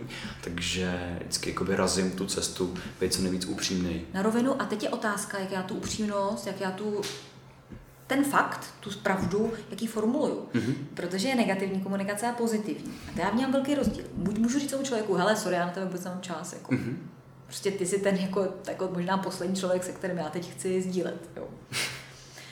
A, a nebo mu to řeknu, tu stejnou situaci popíšu jinak. Ale já mm-hmm. jsem teď vytížený, v tuhle chvíli nemám prostor. Perspektiva. Jo, mm-hmm. říkám to stejný, mm-hmm. ale neříkám to zraňujícím způsobem. Mm-hmm. No. Rozumím. Mm-hmm. Uh, jaký jsou třeba pro tebe takový komunikační super skills nebo hodnoty, mm-hmm. pilíře, na kterých tu komunikaci takhle jako vystavit? No základ je práce na sobě, protože v momentě, kdy vám nenaskočí ty emoce, já říkám to emoční klid, tak potom jste schopní tyhle asertivní techniky, které spousta lidí zná, oni je dokážou v klidu říct, jak by měli formulovat tu myšlenku, jak je dokážou potom použít. Takže naprostý základ dobrý komunikace, efektivní, konstruktivní je práce se sebou. Znát svoje citlivé oblasti, kde mě ten člověk ten, má tendenci zraňovat. Kam, kam ty blízký moji často mířejí, aby rozehráli tu hru. Mm. Jo, ty zase prostě děláš tady, pracuješ a nám se nevěnuješ v rodině. A pokud je to moje citlivé místo, tak na to často neskočím. Jo, a ty ne, jako se nepracuješ a už to jede. Mm. A když nám sama sebe, tak vím, aha, pozor, pozor, něco se teď ve mně jako děje a jsem schopná z toho vystoupit. Říct, hele, potřebuješ teď, abych se ti věnoval? Jo, pojďme se, a už, ale už komunikuju konstruktivně. To znamená znalost sama sebe, těch citlivých oblastí, mých přesvědčení, já ráda používám, on to používá Miguel Ruiz eh, ve čtyřech dohodách, zákonník náš. Mm-hmm. Že každý z nás má nějaký zákonník, jak by měl svět fungovat. A pokud druhý porušuje ty pravidla, které máme my v našem zákonníku, tak máme tendenci se naštvat. Mm-hmm. Prostě podle mě typický, krásný příklad je zdravení ve firmách. Nebo v nějakých vzdělávacích institucích. Do po chodbě, teď pozdravím toho kolegu, kamaráda. A on mi neodpoví. To je tak strašně častý moment, ve kterých lidem bouchají emoce. A teď se začnou vytvářet různé domněnky. Mm-hmm. Jo, co mu je? Jako má snad něco proti mně? Je arrogantní nebo co? A už to jede. Jo. Místo toho, abych si tady uvědomila, aha, pro mě je hrozně důležitý, když mi druhý odpoví na pozdrav. A to, co já vím, další takový pilíř, jo, je kamerový vnímání světa. Co kamera vidí a slyší. Nedávat si tam to, ono totiž pomáhá odstra, k odstranění domněnek. Jasně. Já když si totiž představím, co vidí kamera v té situaci, když by mě natáčela v té situaci na chodbě, jo, ta kamera vidí, že jdou proti sobě dva lidi, jeden zdraví a druhý se kouká jinam a nepozdraví. Mm-hmm. A kamera nevidí vůbec nic jiného. To je další konstrukt. a já bych si to neznámo objasnila, tak už potom můžu volit asertivní techniky. Takže já když si uvědomím, aha, pro mě je to důležité, on mě nepozdravil, hm, co to znamená? A nenastane to, debil jeden, co si o sobě myslí kret. Jenom, jo, to, já potom se můžu vědomě rozhodnout, jestli za ní přijdu a zeptám se, hele, je všechno v pohodě? Já jsem tě teď pozdravil, vlastně nepozdravil. Protože kolikrát ty důvody jsou, že mě neviděl ten člověk, měl mm. hlavu někde. Mně se teď stala krásná situace, byla jsem na koupáku, jo, na koupališti. A teď jdu a zodpovědnost za emoce, jo. A teď jsem u té paní, jako tý paní, paní pokladní, a teď jí říkám, že bych prosila ještě klíček ke skřínce. A myslela jsem trezor. A paní mi dala klíček. A teď já jdu, a teď jsem tam šla s dětma, s babičkou, teď jsem bavou věšená, že už vyřízená na vedro bylo. Teď jdu a teď strkám klíček do toho trezoru podle toho čísla a teď koukám, že to tam nejde. A teď mi došla, koukám na ten klíček, že to je k šatní skřínce. Se mě napadlo, automaticky, jak obvinujeme druhý z toho našeho emočního nepohodlí nechcem přijmout odpovědnost za to, že jsme se my blbě vyjádřili. Že moje první reakce byla, kráva jedna blbá. To má přece být jasný, nebo si to má ověřit, ne, že chci trezor. Typický, jo. Kdybych měla možnost tu chvíli s ní komunikovat, Ona by to pravděpodobně pocítila. Naštěstí jsem byla daleko, že jo. Teď krásně, jak to funguje, ten systém se uklidní, že jo. A ona to byla dcera já s ní hodně otevřeně komunikuji, tím vysvětluji ty principy. Ký říkám, Lolo, si právě viděla krásně příklad toho, co se děje, když druhý obviněný chce přijmout odpovědnost za emoce. Protože to vůbec nebylo o té paní. Já jsem se blbě vyjádřila srozumitelně. Já jsem jí měla říct, že to tam mají napsaný, trezor, šatní skřínka, že chci klíček k trezoru. Ale protože by bylo nepříjemný, že mi paní, jakože jsem se blbě vyjádřila a že jsem z toho nesla negativní důsledky, tak jsem tu vinu hodila na ní. Víte, co myslím? Mm-hmm. A tohle se běžně děje v komunikaci. A ten základ je umět přijmout tu zodpovědnost, že to jsou mé emoce.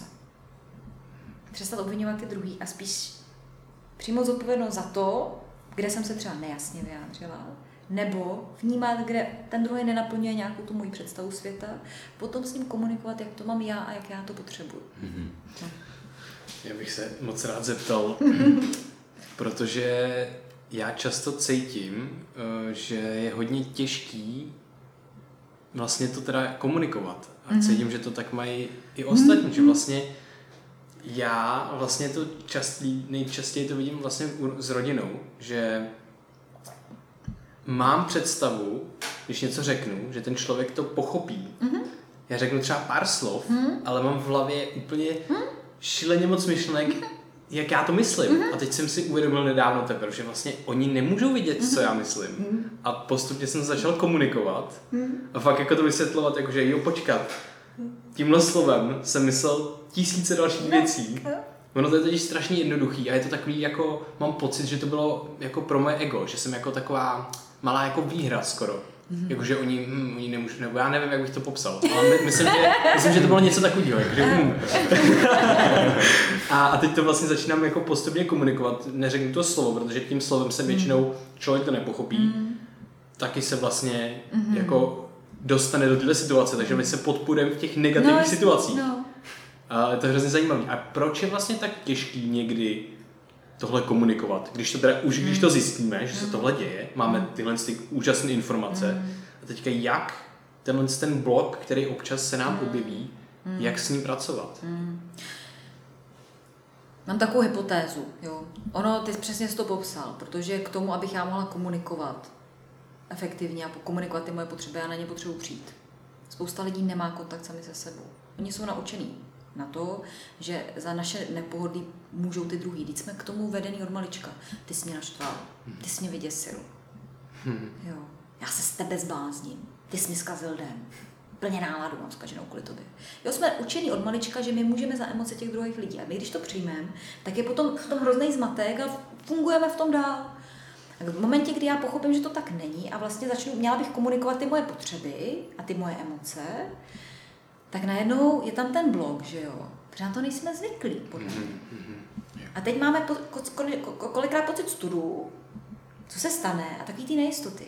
Když já to tomu člověku řeknu tak, jak to cítím, my se vlastně tím hrozně otvíráme.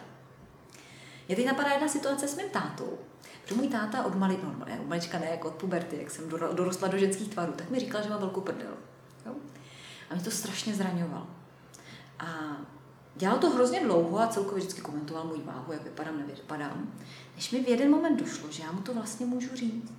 A strašně dlouho jsem se odhodlávala k tomu, abych mu řekla, a fakt jsem to jednoho dne udělala, říkám, tati, ty to asi nemyslíš zle. A když ty komentuješ tu moji postavu, tak mě to zraňuje. Mě to strašně nepříjemné. Jak by byla hrozně ráda, aby to vůbec nebylo součástí našich rozhovorů. Načíž táta se dostal do emocí, protože to bral jako útok na sebe. Mm-hmm. To přečetl tak, že mu něco vyčítám. To já to neděláš, Ježíš Maria, teď to jako, teď já jenom jako, jako, to jsou jako maličkosti. A říkám, rozumím, jo, že to tak jako nemyslíš. Jenom je to nepříjemný, zraňuje mě to. Ráda bych, abys to neříkal. A jako kouzlo, jo, ještě je to párkrát jako tak návyk, že jo, zvyk. Mm-hmm. A od té doby on to vůbec nedělá. A to už je to mnoho let. Ale strašně dlouho mi trvalo, než jsem mu to řekla, protože prostě nejsme zvyklí o tom mluvit. A já si myslím, že když lidi začnou s bezpečnou osobou, s někým, s kým se cítí otevřeně, a začnou si to tam testovat, když mluví o sobě, neobvinují druhýho. Jo? Ty na mě vůbec nemyslíš, ale já mám potřebu eh, tvojí větší pozornosti. Hmm. Jo, rozumím tomu, že toho máš moc, jo. jenom by mi udělalo radost, kdybychom se večer našli chvilku, abychom mohli být spolu. No. no mě jenom vlastně, jak jsi řekla, že to je stud trošku, mm. tak teď mi vlastně najelo, že to by mohlo být mm. to, co jako někdy cítím. Mm. Že to je ten nezvyk toho mm. vlastně, že se trošku stydím, že no. se otevírá ten člověk. A zvlášť chlapy. Jo, jenom když se tady no. bavíme s těma mm. kluci, že jo. Mm. Já mám pocit, že ještě ženský, tak ty emoce jako jo. A zvlášť, já nevím, jestli to měli vy, ale kluci přece nepláčou, ne? Jako buď silnej. Nevím, jestli jste to, ale myslím si, že u chlapů zvlášť. Potom to, ta schopnost otevřít se je strašně divná. Hmm. No. Je takový tabu, no, že pak člověk vlastně hraje ty vzorce, ty role, který byl učený. Jako- přesně tak, a že to je já přece tak tady nebudu, nepůjdu na terapii. No, já to, já takové věci a, hmm. a přitom lidi jsme všichni stejně jako formy, že jo. A tak, a ty mozky jsou taky stejný a fungují jakoby na těch podobných no. limbických úrovních. Já třeba právě s tímhle s tím, ten, ten mě byl vždycky, uh, já jsem vždycky jako ťukal na toho model, ten, ten, máme ten archetyp toho chlapa silného, mm. nebrečícího takhle, tak já naopak jako brečím docela často. Mm. Nevadí mi to ani vlastně sdílet, takhle. Mm a, a měl jsem to tak nějak jako vlastně vždycky, že jsem hmm. naštěstí měl tohle, hmm. byl jsem otevřený vlastně všemu a měl jsem to jako naklepaný už jako dřív. Hmm. A je to pro mě velice příjemný, protože prostě to umožňuje mi to vlastně to komunikovat potom lepším způsobem. Jo, ale... A dostávat se někam jako do jiných míst úplně. Ano, je zajímavý vlastní zkušenost. Když se otevřu, ukážu tu svoji zranitelnost, tak velice často se to druhý stane je na té protistraně. Mm-hmm. Ne vždycky.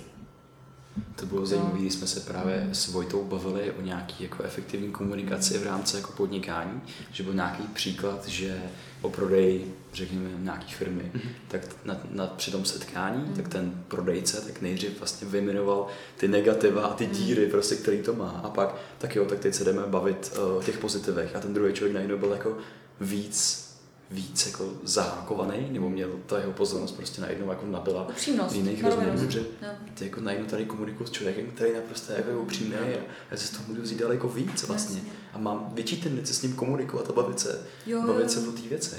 Že to propojení, to je další pilíř komunikace, být tady s tím člověkem, vnímat ho. Že fakt nesnáším takový ty manažerský fráze, protože jak jsme se bavili třeba o tom odmítání, mm-hmm. když se podívá člověk do knížky to, rozumím ti, ale to je kec. Mm-hmm. Pokud rozumím, tak tam fakt musí být ten vnitřní prožitek toho, ale rozumím, snaž, ne rozumím, aspoň se snažím o to pochopit, jak to máš. Mm-hmm. A v momentě, kdy tam je ten vnitřní prožitek, tak ten druhý to cítí. Když tam není, tak jakákoliv fráze působí jenom odpudivě. Mm-hmm. Lidi mají pocit, co to na mě hraješ. Jo. Jo, jo, je to Takže taková ta přirozenost, autentičnost. No. Taky to plexes mezi lidmi potom no, je. Jo, jo, jo, ten lidský zájem, to opravdu, jak to ty máš, hele. A potom následuje to nesouzení. Aha, vidíš, ty to máš takhle. Hmm. A to vůbec neznamená, to je právě zajímavý. Často lidi mají pocit, že když se začnou zajímat a začnou opravdu ověřovat, jak to ten člověk má porozumění, tak vlastně tím vyjádřou souhlas. A tak to vůbec není. Mhm. Pokud já budu kolegovi říkat, hele, mě úplně nevyhovuje to tempo, v jakém ty děláš ten úkol, a začnu se zajímat, proč on to tak dělá, tak to ještě přece neznamená, že přistoupím na to jeho tempo. Mm-hmm. Ale zjišťuju, ok, dobrý, Takže jako máš toho jako víc, proto tě to zpomaluje, nebo ten úkol ti je jedno. Hmm. Protože to taky může být, že ten člověk to nemá na seznamu priorit. Hmm. Říkám, ok, dobrý, a ty priority ti určuje šéf? Jo? Dobře, no tak v tom případě je to otázka spíš na naše šéfy. Ty s tím totiž nemáš nic společného, protože rozumím tomu, když děláš na třech prioritních úkolech a ten můj pro tebe je čtvrtý, že mu nevěnuješ tolik prostoru. Hmm. A nebo taky máme tendenci to brát jako za útok občas vlastně. No. No. A to je protože to je tak nezvyklý se takhle ptát, jako mm. jo. ten člověk, jako, co, jak, proč, jako, jak proč, se, proč se ptáš? Jako, jo, že? a tam je hrozně důležitý zůstat v klidu, no. protože mě to zajímá, že fakt chci přijít na řešení. Mm. Že často tohle mi lidi eh, říkají účastníci školení, že přišli domů a teď začali dělat ty věci jinak. Takže místo obvyklého útoku proti útoku nebo obhajoby se zeptali, a teď ten partner bystří. Co ti je? Co to na mě zkoušíš, no? Nějaký zase triky ze školení. Že najde na tom, na tom vzorce automatických reakcí, že tak teď bude konflikt. A jede. Přesně, jo. A v momentě, ale ten člověk tomu zůstane a řekne, hele, určitě to je asi nezvyklý, jo, že jo, teď ta moje reakce. Ale já to zkouším, protože mi to nevyvolalo předtím. Hmm. Tak to teď zkouším jinak. Hmm. Fakt mě zajímá, jak to máš ty, protože mám pocit, že jsem se dlouho nezajímala. No to je vlastně vtipný, protože my dost často spolu řešíme takový to, že my teď tady sedíme ve třech a komunikujeme pomocí nástroje, který se evolučně vyvinul a to jsou prostě slova. Kultura mhm. prostě nám dala tu, tu takovou možnost a je to hrozná bomba. Ale uh, máme takový jako pojem, který se jmenuje sonder. A to je, když to je něco jako wonder, a se člověk rozlíží kolem sebe a přemýšlí, jak to ty lidi mají v té hlavě, že každý má svůj vlastní vesmír, každý má svůj vlastní filtr, který vnímá tu realitu. A jenom jako mě hrozně fascinuje pozorovat Vojtu a bavit se o tom a, no, a snažit se pochopit, jak on to má v té hlavě. Jde vždycky jako do konfliktu, ale prostě právě spíš o tom proto, aby jsme se navzájem pochopili. Mm. A vždycky, když je ten konflikt, jo, další věc, kde můžeme prostě stoupat po té pyramidě. jo, protože to je vždycky takový, my prostě většinou totiž to máme velice podobný nějaký názor a pohled. A, a co, co tam nuance a jiný slova. A teďka my se snažíme na to přijít. A je to jako zároveň může to být trošičku nepříjemné, ale zároveň víme, jak moc je to užitečný a prospěšný potom do budoucna. A teď něco přijdeme díky tomu. Přesně. A je to vlastně to, že se fakt upřímně zajímáme upřímně o toho druhého. Jako můj aha moment v komunikaci byl Vojta. jo, to ano. jo, no, tak bylo zajímavý rozhovor. jo, a přesně ty různý vesmíry a právě, ne, že ten člověk to má blbě, hůř, ale má to jinak. Přesně. Mm-hmm. A to je právě to fascinující. Mm-hmm. A teď jak se to jinak dá propojit se mnou? No? Jo, jo, jo, jo, jo. No a, a teda ty vlastně hodně popisuješ uh, tu, tu nějakou pozornost, sebepozornost, mm. takže primárně se musíme teda soustředit na sebe. Začíná to od nás. Mm-hmm. Jak ty pracuješ teda sama se sebou mm. v rámci nějakých technik a typů mm. a taktik? Medituješ třeba nebo děláš nějaký jo, podobný? všímavost. Všímavost. Myslím, že takový jako breaking moment jako pro mě mm. byl, um, byl byla všímavost, když jsem se o ní dozvěděla. Protože já jsem dřív zkoušela, jsme se bavili před začátkem o těch různých meditacích, Oshovy meditace.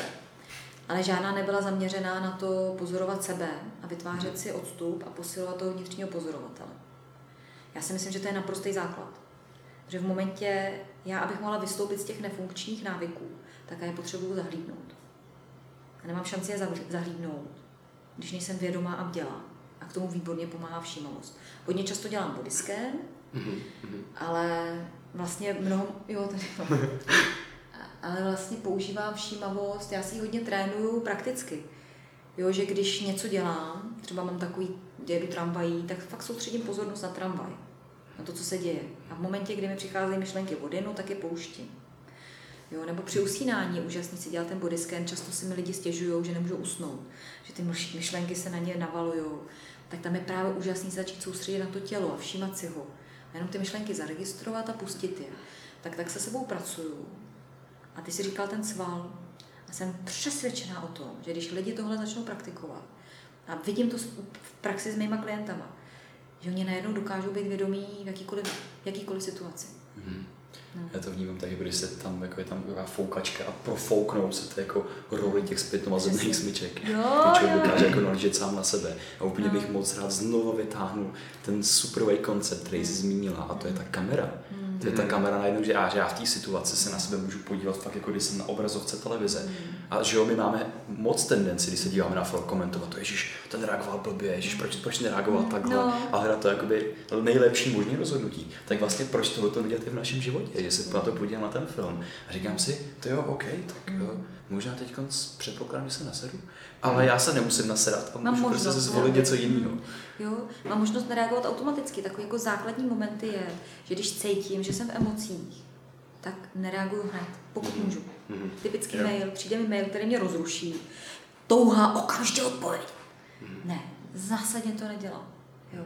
Nebo i v komunikaci, kdy mám možnost říct tomu člověku, hele, zavolám zpět, nebo manželovi, ale můžeme to probrat později. Mm-hmm.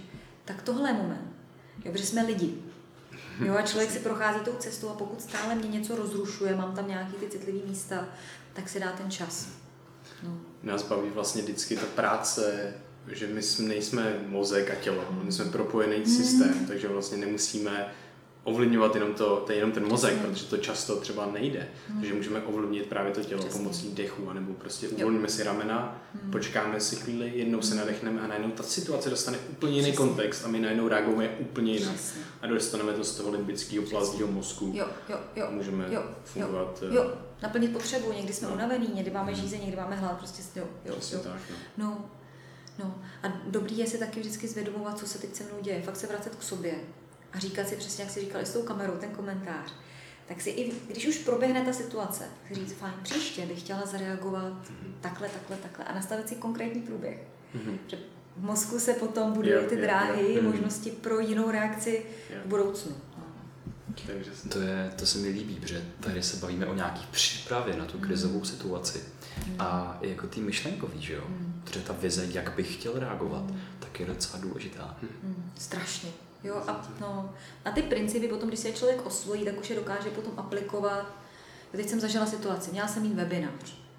Posílám těm kolegyním videa.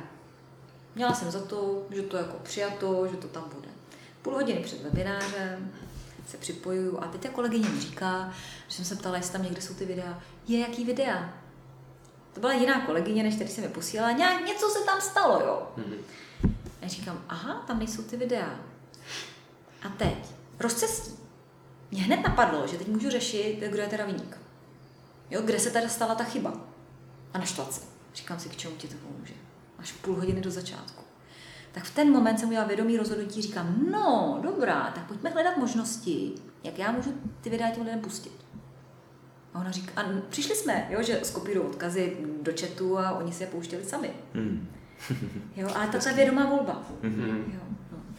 Nevím, o čeho jsme začali. já, taky, já si teď jako představuju, že jsme takový, takový jako zajímavý koncept, kdy vlastně se to propojuje až z naší, z naší vlastně DNA, RNA, mm-hmm. že v každé chvíli se ta DNA, RNA mění. Mm. A my se vždycky můžeme rozhodnout, kam jako jít mm. a jestli změnit tomu pozitivnějšímu nebo k tomu negativnějšímu. Mm. V tohle to nám strašně moc pomáhá právě ta negativní zpětná vazba, mm. nějaká ta všímavost, no. že my si v každé situaci, OK, teď dělám tohle, teď dělám tohle a ovlivňuje nás to na fundamentální úrovni, kdy se mm. va, jako mění se prostě ty geny a mění se, nebo ty geny, které jsou zaplí, aktivní, neaktivní a to RNA, prostě mm. co co potom tvoří nás, co tvoří ty buňky, mm. ty buňky pak tvoří nás, že jo, mm. takže... A vlastně mi další, promiň, kdo? No, fyzikálním základem pro myšlení, že jo. No, takový, jako, takový jako fundamentální kód života, který my vlastně vždycky jako ovládáme v každém momentu, protože prostě ten se mění neustále, každou setinu sekundy. Tak to já si vždycky tak to jako... To je úžasný, to je naděje, co? já si vždycky jako jdu a teď si to jako představím, jak to je. Jo, teď, vždycky teďka co můžu udělat. jo, a vlastně i to ovlivňuje, s kým se setkáme, že jo? To, to ovlivňuje, eh, jak to, jak to bude probíhat a co se stane v našem těle. Každá myšlenka. Jasně, jo, jo, jo. jo. Přímo to zodpovědnost. Hm? Mm, přesně tak. Já bych teď moc rád, jo. Mm. To je úplně úžasná konverzace tohle, mm. zase se díky tomu uvědomuji spoustu dalších věcí. Mm. A mm, moc rád bych se jakoby dostal k sobě, mm. k vám. A to je sebevystupování. Mm ty jsi tady už eh, nastínila moc děkuji za vodu. Eh, domněnky a takové věci. No, no, no, Třeba no, no. autentice tam jako mm. hodně zajímá. Mm. Jak vlastně autenticky vystupovat. A, a může, může to být před lidma, může to být vlastně někde jenom jak jsme se bavili o té identitě, o té roli, jak, jak mhm. vlastně kvalitně zastává tu svoji roli. Jordan Peterson říká, že jo, eh, těch jo 12 pravidel pro život, to je narovnat se a dát ramena dozadu, mm. tak jestli ty máš pro tu autenticitu taky nějaký jako svůj koncept. Takže když se bavíme o autenticitě, tak je tím myšleno být sám sebou v těch situacích, mm-hmm. jako být v souladu s tím, Přesně tak. jaký jsem a to komunikovat. Abych se necítil, že jsem prostě jako někdo nic, tam na něco jako hraju právě. Mm. Že se znásilňuju. Mm-hmm. Mm. Že mě ostatně jako prokouknou. No, no vlastně zase se vrátíme stále k tomu, o čem jsme tady mluvili. A to je, abych mohla být autentická, tak potřebuji znát sama sebe. Protože velice často, pokud já neznám sama sebe, tak se nechám ovlivňovat druhýma lidma. A to je právě, co si myslím, že nás může z té autenticity vyvádět. Že potom někde vidím, že je cool, když někdo se nějak oblíká, mm-hmm tak abych byla teda cool, tak si nakoupím nějaký hadry a když se v tom necítím, tak v tom chodím. Nebo si přečtu nějakou chytrou knihu a teď začnu komunikovat, protože já přijmu myšlenku toho někoho jiného. A to si myslím, že se děje, když neznám sama sebe.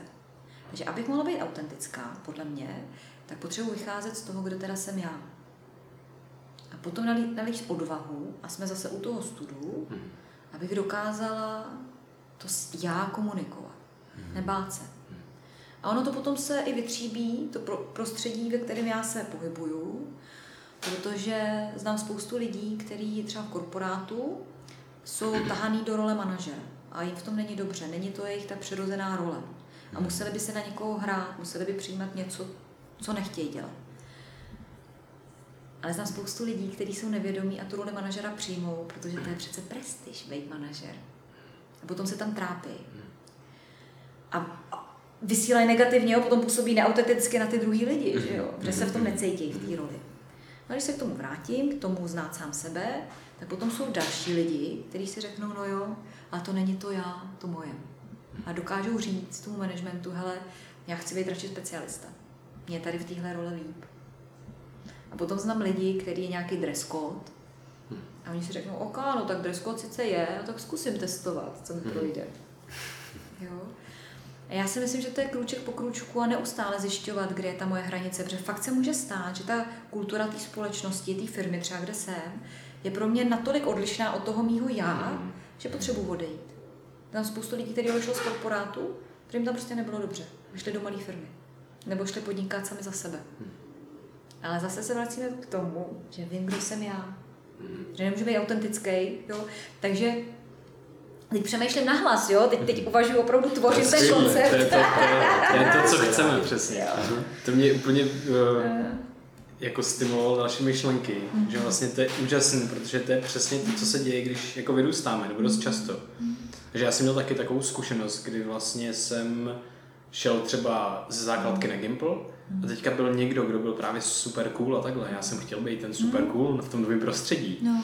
A teďka jsem, vlastně to nebyl já, ale. Mm takže jsem si přijal nějaký vlastnosti toho člověka a teď jsem dostal obrovský pěstí na tom Gimplu, že jo. Úplně obrovský, takže jsem se jako naučil skvělou jako lekci, když jsem sice trpěl pár let, hmm. ale teďka je mi to velice, velice nepříjemný a docela, troufám si říct, že to dost často ro, jako rozpoznám a, a, a cítím se velice dobře s tím být takový, jaký jsem. Hmm. A potom, jak jsi říkal ty, Krištofe, o tom, aby vlastně nás, že ten pocit, aby nás jako někdo neprokouk, mm tak to je, to je taky jeden syndrom, kdy člověk třeba je kompetentní něco, něco dělat, má ty vlastnosti, které jsou potřeba, ty, ty znalosti, ale stejně přijdou momenty pro toho člověka, kdy vlastně, Ježíš, co to je, ty vůbec, jak to já můžu tady to dělat, ty, teď, jo, že, se, že se podhodnocujeme velice často. Vnitřní kritik. Přesně tak, no. Nevím teďka ten syndrom, jak se přímo je to syndrom nějaký, teďka nevím, jak se jmenuje, ale to je přesně tohle. OK, může to přijít, někdy, kdy fakt někdo prostě nasazuje neustále nějaký masky mm. a není sám sebou nikdy, mm. tak to může být jako negativní, ale vlastně v tomhle tom je dobrý rozpoznat i to, mm. že tam může přijít tenhle syndrom, kdy ten člověk fakt má kompetenci dělat to, to, to co dělá, ale nevěří, ale nevěří si třeba. To je nějaká že jo, nedokonalost, to mě tak jako zajímá, protože my se teda tady bavíme o nějaký práci sám na sobě, že je důležité jako vědět, eh, kdo jsem já a objevovat to, protože to prostě s tím, nerodím se s vědomím, kdo jsem, takže bychom to všichni věděli. No to je mění a, pořád, no, že jo? Přesně tak. I naše buňky, že jo, se furt jako střídají v tom těle, takže furt nikdy nejsme stejní, ale nějak pracovat právě s tou nedokonalostí. A můžeme si, já to třeba vnímám zrovna při té prezentaci před lidma. Hmm. Tam se to vyjeví úplně jako v té plné síle, já tam najednou stojím před tou příčerou, ta jako vlastní nedokonalost a to cizí hodnocení a jsou přesně jako ty domínky. Hmm. Hmm. No tak ono, že ono se, já, já věřím tomu, já jsem taky optimista, že se na sobě dá pracovat z různých úhlů. Mm-hmm. Jo, a čím víc těch jako nástrojů nasadíme, tím to bude silnější, rychlejší, líp. Tak jeden ten úhel, když se bavíme o prezentacích, ty si říkal závislost na hodnocení druhých lidí, tak si zpracovat tohle. Jo, mm-hmm. opravdu posílit tu vnitřní autoritu. A teď je, to souvisí s tím vnitřním kritikem. A já teda řeknu rovnou, začnu toho vnitřního kritika. Um, mě hrozně pomohlo právě na jednom z těch rozvojových seminářů. Jsme se zabývali vnitřním kritikem a ten lektor nás dovedl k tomu, abychom si každý z nás toho kritika vizualizovali. Mhm. Já mám barbuchu. a on ten totiž kritik často v té hlavě vystupuje destruktivně. Jo, že negativně hodnotí, teď nás sráží, říká, no to nemáš, že co jsi to zase řekla, že takový nesmysl, prostě jak se chováš na té prezentaci, že co to říkáš, že nemůže jako nikoho jako ohromit. A jak jsem se naučila pracovat s tím vnitřním kritikem, tam je zajímavé, jak mě, já nevím teď, jestli to může, rozhodně to doporučuji vyzkoušet, zkusit si představit, jak ten váš vnitřní kritik vypadá. Popustit úzdu fantazii. Dělala jsem to na jednom školení a potom se tam ty lidi smáli, jo. Najednou to dostalo takový humorný nádech, protože hmm. nějaký vnitřní kritik jednoho člověka vypadal jako kyselý citron. Jiný byl jako nějaký panáček. A teď oni říkají, ježiš, no jo, to vlastně není tak hrozivý. Aha.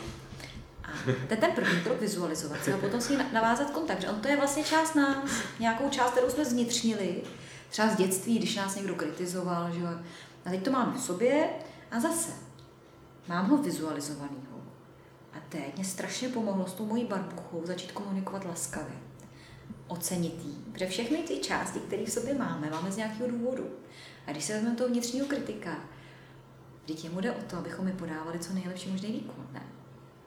Abychom se nenechytili do pasti, říká, ale ještě nejsi dost kompetentní. Abychom náhodou se nestrapnili, ne?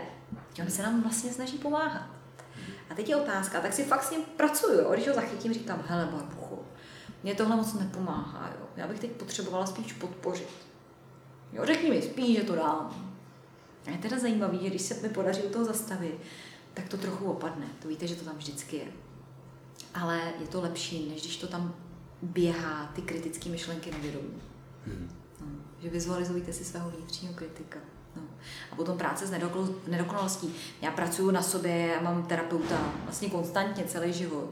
Chodím tam třeba jednou za měsíc a teď reflektuju ty jednotlivé situace. A já to téma té dokonalosti mám hrozně silný.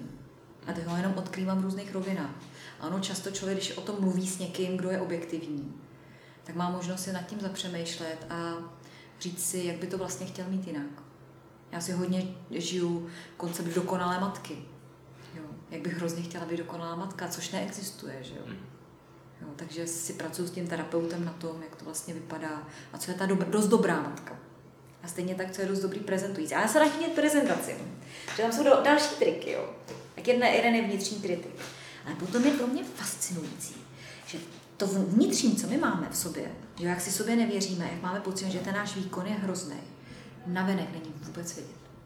A jestli to tam prosákne, tak jenom malinko. Máte zkušenosti s videotréninkem? Viděli jste se někdy na prezentacích? Natáčela se? Měli bychom začít dělat. Po poslední to Tak vám zvu. tak nějak vlastně jako jsme začali dělat vlastně.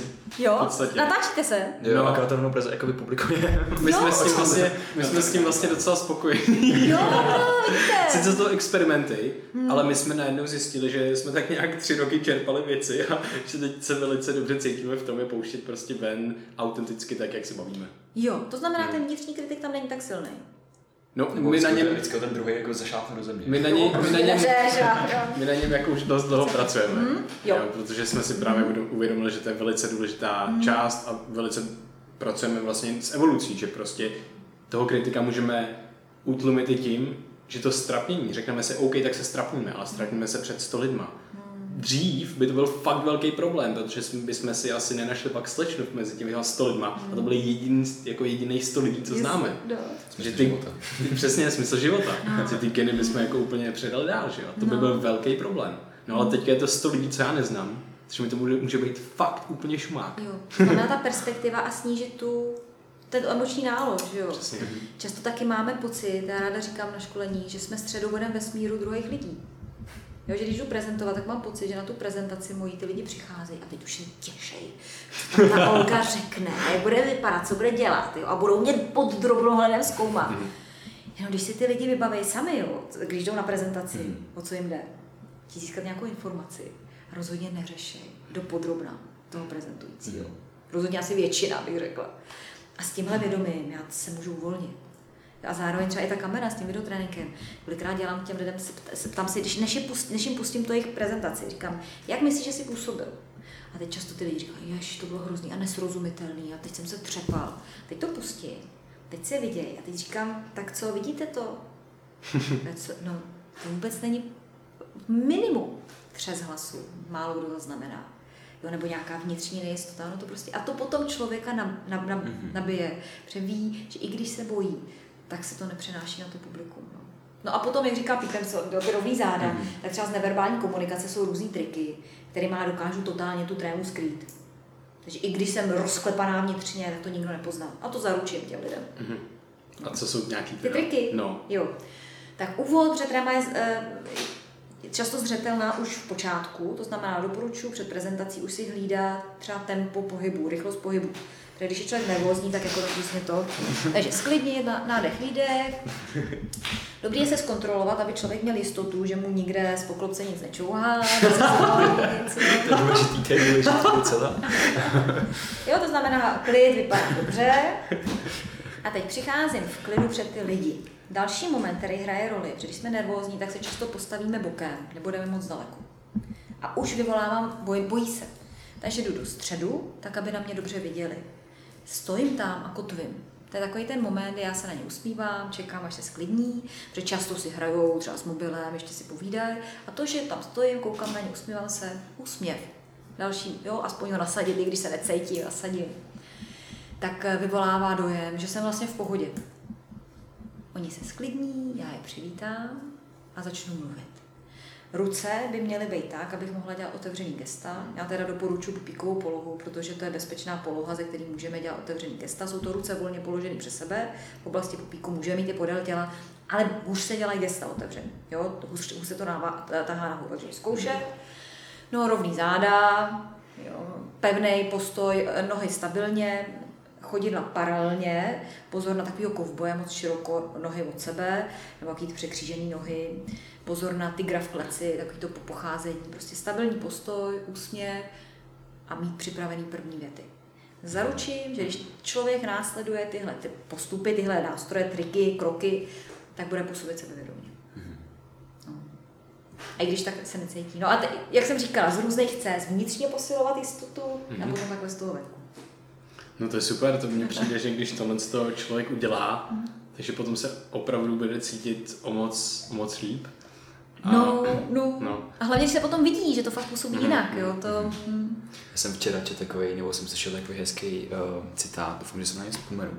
A to je, když člověk uh, vlastně filme v přípravě, když se v přípravě, tak se mm. připravuje na selhání.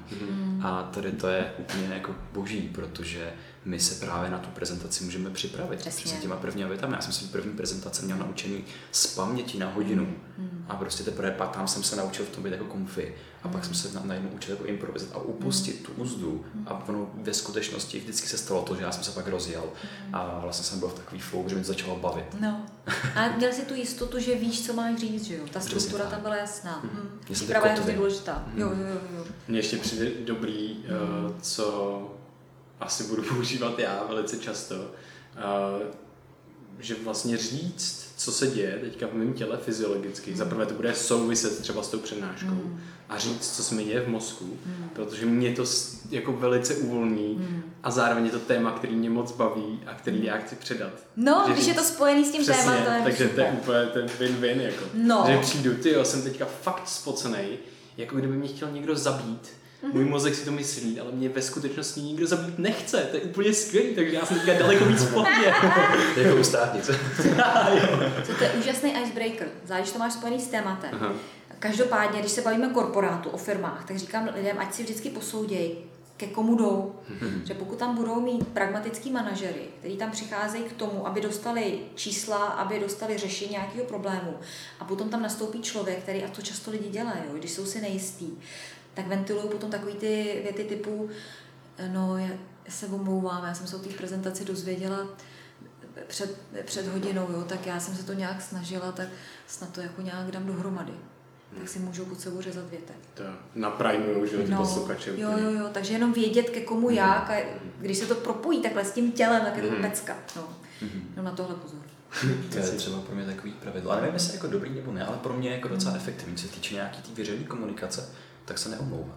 No. Vždycky se snažit najít nějakou jako jinou optiku, jiný řešení, ale neomlouvat se, že jo. já nechci jako sám sebe hmm. dehonestovat. Že? Jo, omluvit se za něco, co je opravdu chyba. Mm-hmm. Ale když se přeřeknu, tak to se podle mě nedá považovat za chybu. Prostě se opravím a jdu dál. Právě. Když mi upadne fixa, není potřeba říct pardon, když překliknu slide, tak není potřeba se omlouvat. Jo. Ježíš, já jsem ničím.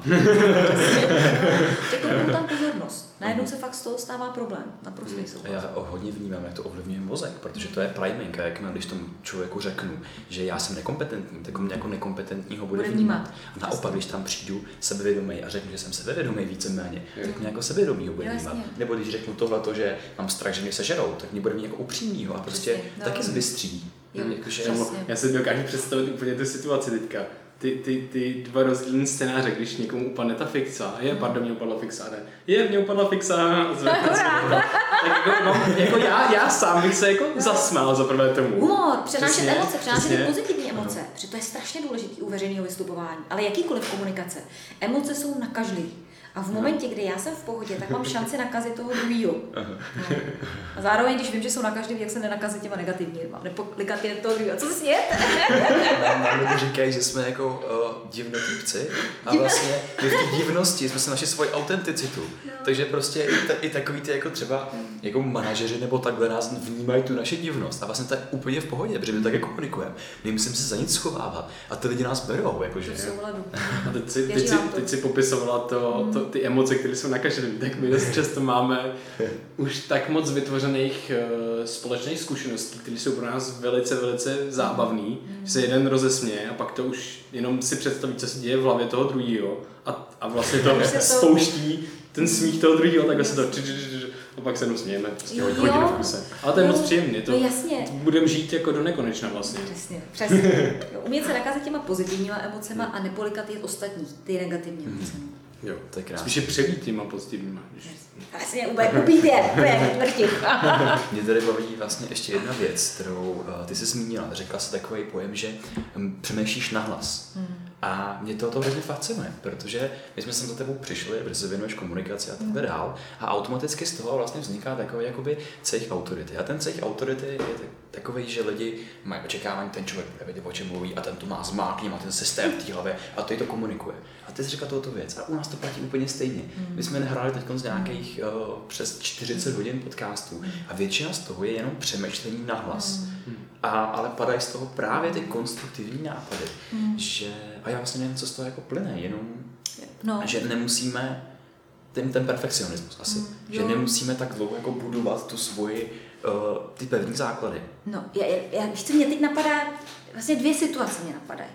Jednou jsem dostala zpětnou vazbu, kdy jsem nastoupila na školení a teď jsem začala popisovat, při škole mi time management, jak to vlastně mám. A já to mám jako vypilovaný. A dostala jsem zpětnou vazbu, Oli, ty působíš neuvěřitelně. Jo, že to jako, když popisuješ ten svůj systém, tak mhm. člověk, který nemá nějaký ty zásady osvojený, tak ji to nekoupí. Mm-hmm. A pro mě to bylo strašně cený, mm-hmm. protože jsem, já jsem vlastně neřekla to B, já jsem řekla ten cílový stav. Ale to, že tomu předcházelo, to, mm. to testování mm. a to, těch spousta neúspěchů, tak od té doby já hodně často sdílím, a to je to, co si říkal, umět projevit, jo, umět přemýšlet na hlas, umět říct, co mi nefunguje. Protože já jsem člověk. Hmm. A říkal jejich autority. Lidi přijdou na škole a říkají, ta máš veškerý situace zmáklý. Ale já jsem člověk. Mm-hmm. Takže já jsem na cestě a pozoruju si a myslím si, že jenom to, že to je klíčové podle mě na sobě pracovat. Mm-hmm.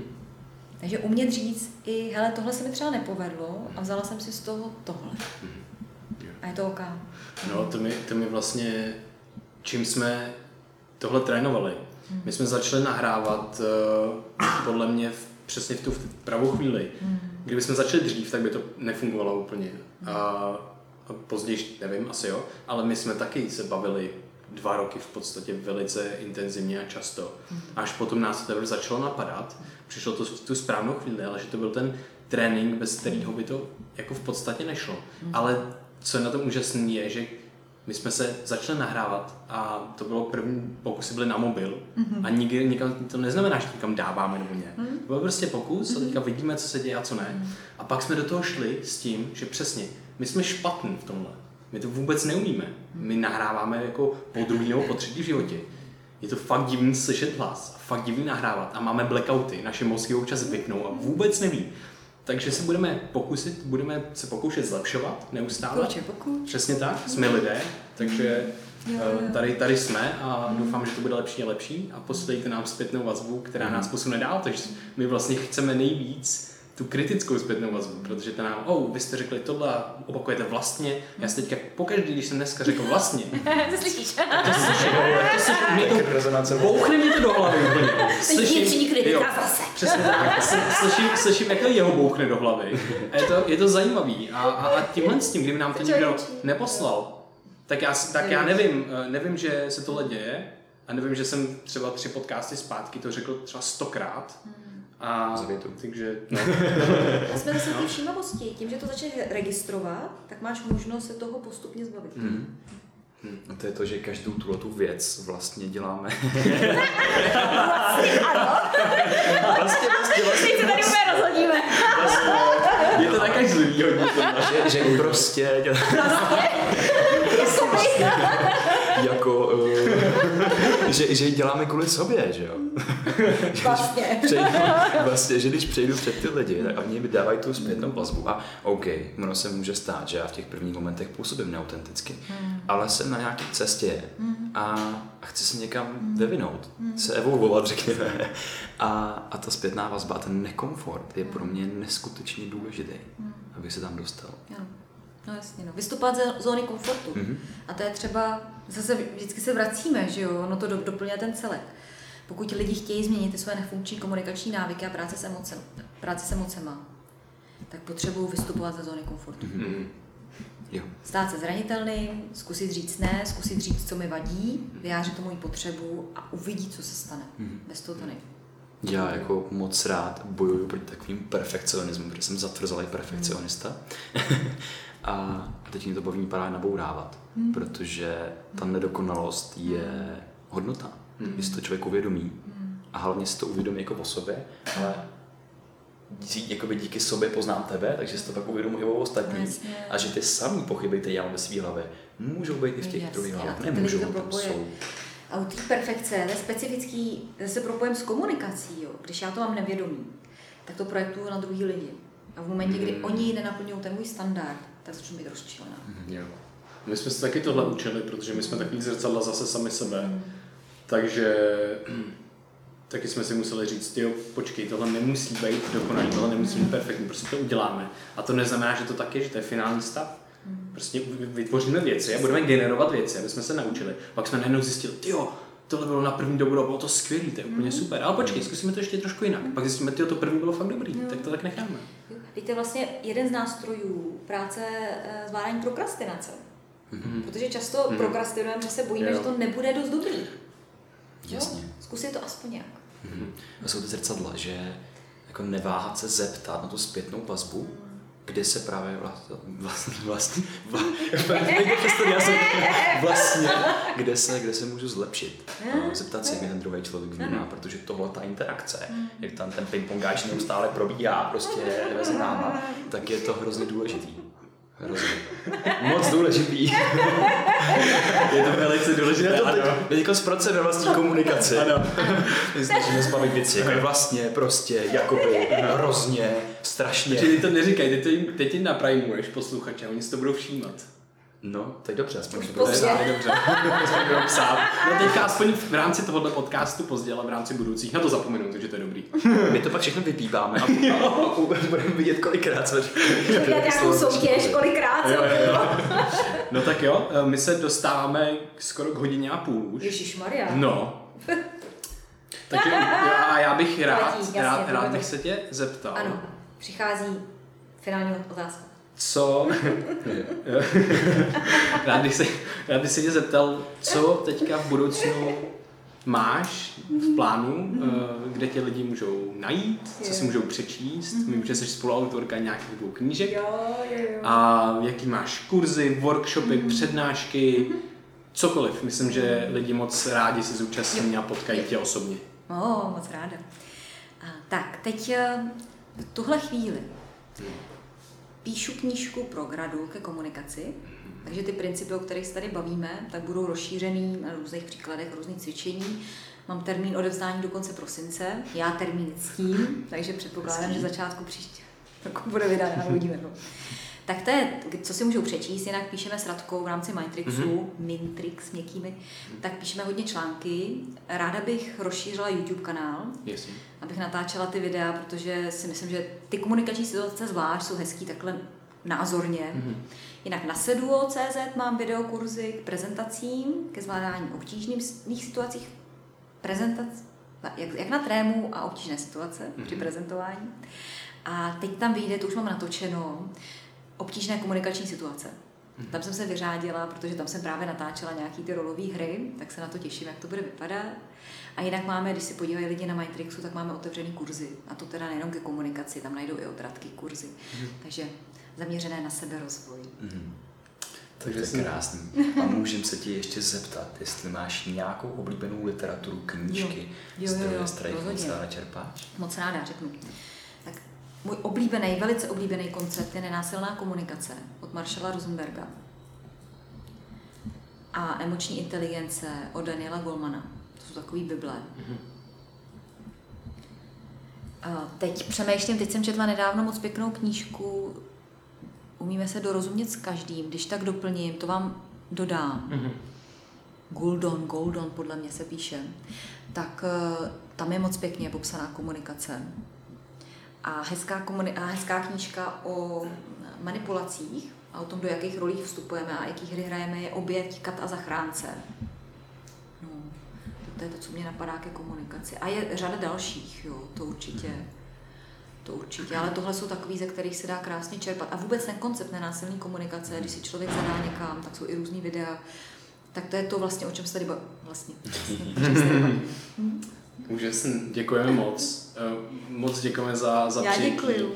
Eh, a že jsi s náma tady sdílela tolik praktických a teoretických typů. Je to vážně úžasný a moc toho použijeme u sebe. My s tím sami budeme muset to poslechnout ještě několikrát. Já moc děkuji za příležitost a doufám, že třeba někdy příště zase. Jasně, určitě. Bylo to moc příjemný. Díky moc. Děkujeme. A vám děkujeme za poslech a poprosili bychom vás o zpětnou vazbu, protože jak jste slyšeli, to je to, po čem toužíme a co nás posouvá dál. Zároveň se tam objevuje i pozitivní zpětná vazba, což nás taky nabíjí tohle dělat a je to úplně úžasný slyšet ty krásná, krásná slova. Mm-hmm. Takže kdyby vás, a ještě kdyby vás cokoliv z tohletoho dílu podcastu zaujalo a myslíte si, že by to mohlo někoho ovlivnit, někomu pomoct, někoho inspirovat, tak uh, to sdílejte se svojí sociální bublinou, protože pro nás je to jediná možnost, jak se dostat do uší a mozku někoho jiného a taky nás můžete nově podpořit na startovači, protože to, co děláme, nás moc baví, chtěli bychom se trošku osamostatnit, mít vlastní studio a, a tak dál, takže budeme moc rádi za cokoliv, i za like, i za komentář, i za třeba setkání někde po Praze. Mm-hmm. Takže moc děkujeme za poslech. Jo, a vlastně se bude konat. Já jsem, chtěl, já jsem teďka pře, za, zapřemýšlel, kdy tohle vyjde a chtěl jsem sdílet naší meditaci. chili meditaci Uh, bude se konat 21.8. A, a potom se bude konat už v září, zase tři týdny, tři, tři týdny potom, což nevím teďka, co je za datum, ještě to není, ještě to není daný, ale budete to vidět. Takže Sledujte nás na Facebooku, kde událost bude. Přesně, a na Instagramu a všude, kde nejsme. a kde jsme? Jsme tam všude jako Brain VR. Takže moc děkujeme ještě jednou a mějte krásný den. Mějte se krásně a díky Olgo, měj se. Díky, Děkuji. ahoj.